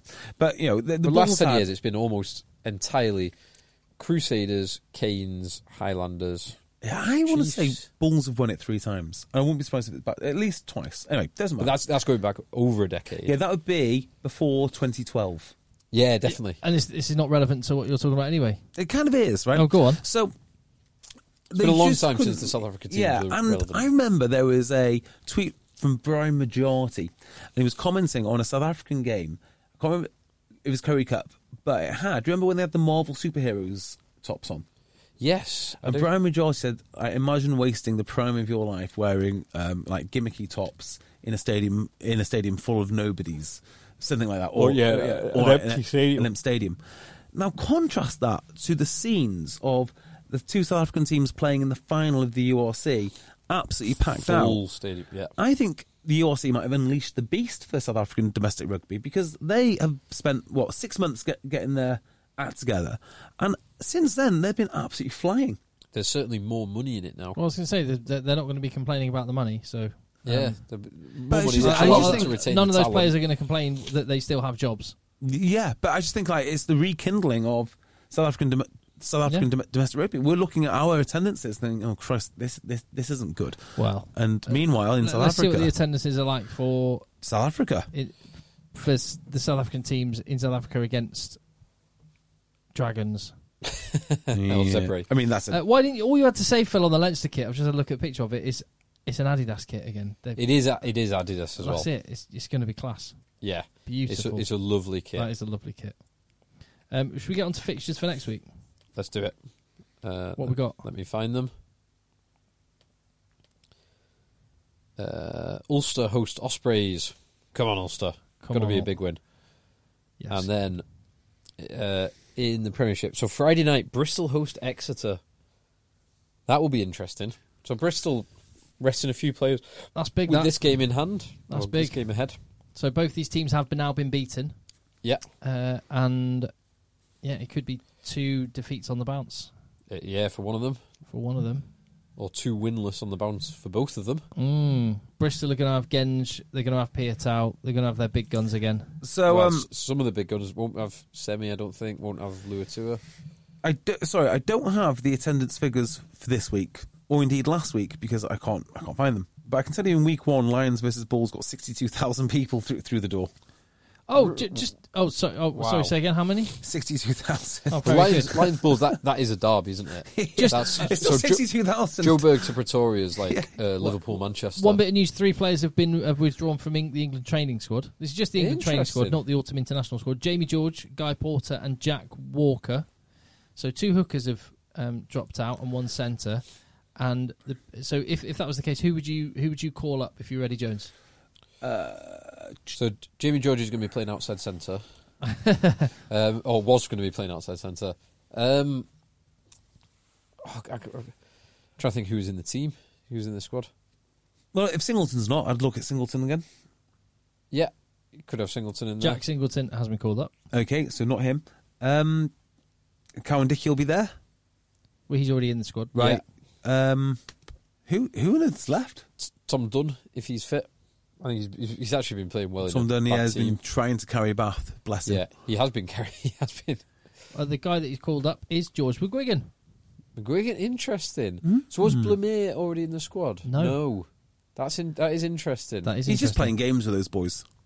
I He's keeping reckon. I reckon Eddie watch, watch the feature I did with George McGuigan and the hint that he would consider playing for Ireland, and went, get him back in. He has been no, playing no, brilliantly. no, no. It'd be someone in the RFU. Get him back in now. We, we can't have him going to Ireland. Oh, what hat was? Um, you're both American sports fans. What hat was Eddie Jones I do wearing not in, know. in Newcastle? It was like a maple leaf. Yeah, it's that is the Toronto Ma- Maple Leafs. Ah, He was wearing that last week as well. was it? Ice hockey team, Yes. uh, and uh, he's also called up Adam Radwan. Brilliant. Well done. Interesting. He probably thought Radwan scored that amazing try at the end. yeah. Well, do you reckon that it's kind of like when Newcastle signed Shola Ameobi rather than Jason Newell because they got they got the mi- because the scout got mixed up for Charlton. So No way. yeah, that, that is apparently Bob, Bobby Robson got them mixed up, so ended up with, with Shola. There, there was another Ameobi. one where wasn't there one where George, uh, no, George, Graeme Souness got stitched up and convinced to buy what he thought he was buying George Weah's Weah's cousin. ca- cousin. Yeah, he It's brought just- him on s- s- half time for Southampton. Yeah, and then brought him off after seven minutes. Yeah. do, do you reckon that Eddie said, uh, "Get me the hooker from Newcastle"? And the scout went there and went, "Is that the hooker from Newcastle? Yeah, get him in." well, yeah, Blamire was he, he came in on the back row, didn't he? Yeah, well, and then BT Sports said, "Well, yeah, Eddie does like his uh, flexible yeah, hybrid players." hybrid players. But I think if you were going to replace Jamie George, then George McGuigan's a perfect replacement because he's that set piece, Set piece monster. set piece uh, kind of hooker. Anyway, so we got. Brit- I'm going to go for. Oh, I'm going to go for just ever. Oh, I don't know. Genge is worth about six, seven points on his own at the minute. To Are you match. thinking about? Are you thinking about fantasy rugby here? No, no, no. I, yeah, Uh, Bristol Chiefs. Let you going me, for? let me be very clear on this. Exeter smash them. I don't think Exeter smash them. But Smash them. I think Exeter win. Smash them. give me Uh, give me Exeter. Give me 15 points plus ex- ex- Exeter. Exeter, Then- Exeter by four. I'm going to say. Although, to be fair, Pat Lam already knows the result of this because he knew the result of the um, Newcastle game. That's why he's paid It's so much. Yeah. It's a prem, isn't it? Uh, on Saturday we have only two games because Worcester Quins has been officially postponed. Um, we have Bath hosting Gloucester. Gloucester who've only played two games because they had a I bye know. week and uh, missed. And another bye week, it sounds like. Well, this week will be another bye week. Whee! And uh, prediction: Uh, Gloucester. five points to Gloucester. only five. Sorry. Oh, four points plus a bonus point. Oh, okay. The actual, the actual Gloucester, Gloucester score. by Gloucester by fifteen. Yeah, about that. I could see Bath winning this one. Uh, No, I'm going not to say Bath. Gloucester will win it. Bath are going to win this. Gloucester. Then Oh. Tigers Sale. This will be it. Tigers Sale. Tigers need to win. They Where, do. where, where, That where are they? they're seventh. Welford Road. So this is yeah, it's- Tigers are seventh in the league, mid-table in the Maya, uh, and it's at Welford Road. Well, from what I can tell, Sale aren't obliged to rest anyone other than Tom Curry. And they've got a good replacement for him. So give me Yeah. Sale. I did like having uh, it was Dan du Preez and a brace of curries. Yes. that's a nice back row. It is, isn't it? Uh, I'm going to go for Leicester Uh, narrowly. give me Leicester as Do, well. well, do you know who was scouting Sale this th- this week in the Leicester crowd? uh, The note Sinfield, with a notepad. Sinfield. Jasper Wiese. Oh yes, He's yeah, well, he's obviously Cobus. Yeah. I know that because we got a message from someone saying they were at the game. I'm trying to find it. They were at the game and oh BSB. Here we go. Yeah, BSB. Um, knowing how much you guys appreciate a BSB, this is from Otis uh, on email. Otis Donnelly. Yeah, contact eggchasers at gmail.com, a sale fan. I thought it, it. I thought you'd appreciate me letting you know that me and my son Matthew were fortunate enough yesterday at Sale v Exeter to be sat by a lot of Sale Sharks players from the men's and women's teams and former Sale player Josh Charnley. Matthew loved it, but couldn't stop himself from looking around and asking why the man sat behind us and three seats along was so big and strong. It was none other than Jasper Wiese. He is huge. Quadzilla was in the building. He's a Awesome. big, he is a big, strong boy. By the way, I just want to say hello to um, I think it's Matt Cotton of the, one of the writers for the Times Okay. because um, he uh, uh, this isn't this isn't meant to be glib or anything. I appreciate that he listens. Cle- Okay. clearly listens, and I appreciate that he snuck in the phrase "big strong boy" Yes. into his preview of the weekend. Can I just say, do you know who else listens? Who doesn't listen? But No, yeah, but do you know who definitely listens? go on. Come on, Eddie Jones. Ra- Radio One. Oh, Greg oh, James. Greg James, yes. Greg James. He Uh, mentioned us on his show Bath this fan. week. Yeah, and um, someone else that, that pl- listens as well. I'm just trying to find um, Ben Ainslie and wife Geor- Georgie Thompson. Really? Yeah, true, true story. Georgie Thompson, like Sky Sports, uh, old Sky Sports presenter. I'm not entirely sure if it is, but I just know that's her name. But I know that they yeah, listen. she, she used to be a host on Sky Sports, and then she moved to go to some like big. Um, I think she went to America to get a big gig. Then Ben Ainslie, what a man he is Yeah. as well. He's a proper well, man's man. I, I guess this you know, of all the rugby podcasts, the ones that would attract a man's man would be this one, wouldn't it? Yeah. You're not going to be listening to and, some a- of the. Uh, and attract a woman who appreciates a man's man. correct, absolutely correct. Could not be more correct. I was I was um, hearing our good friend, friend of the pod, Ollie Poole, regaling anecdotes of Ben Ainslie. Cause he Oh, got a yeah, of group- course. And, uh, uh, a couple of weeks ago, while we were running around Flushing, Yeah, I bet Ben Saturday Ainslie's the sort of man with good stories. stories of the Oh. sea. Stories of the sea. Ollie Tales of the Poole's a man with a, with good stories as well. Yeah. Although from his sailing last week, you wouldn't have thought so. Stalling the boats. Come on. Have we got any more games to cover, or is that it? Uh, two two more games. We have the Sunday games. Uh, Falcons host Saracens. Good luck. Uh, Sarries. Yeah, it's a good, great win. They'd need the rest of the Argentina team to, to win that. They really would do. Uh, and then Wasps host Northampton. A million points. Oh, uh, Wasps. all right. I'm going to go for Wasps after a bye week on that. I think one. Wasps could but do then it. Wasps. There's There's, some- oh yeah, there's there's bad the stuff going uncertainty. Yeah, there is uncertainty. I'll go Saints. give me give me Saints. Yeah, It's- yeah, that's a good point. That. Yep. Uh, there we go. Right, we, we're going to do a little Patreon pod, We're soon going Yeah. to try. aren't we? So uh, yeah, patreon.com forward slash egg chasers for more content. Otherwise, thank you very much. Hit subscribe. Uh, tell your mates. let the boys play. Let's just wait.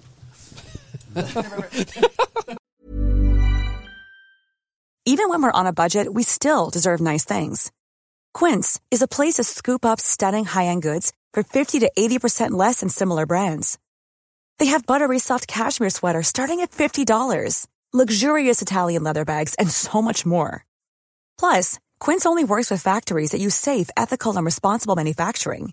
Get the high-end goods you'll love without the high price tag with Quince.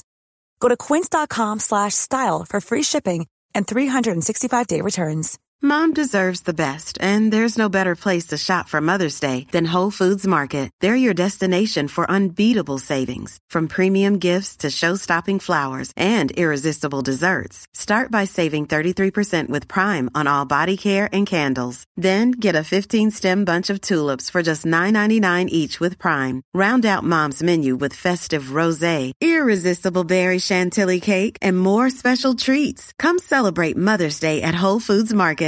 Support comes from ServiceNow, the AI platform for business transformation. You've heard the hype around AI. The truth is, AI is only as powerful as the platform it's built into. ServiceNow is the platform that puts AI to work for people across your business, removing friction and frustration for your employees, supercharging productivity for your developers, providing intelligent tools for your service agents to make customers happier all built into a single platform you can use right now. That's why the world works with ServiceNow.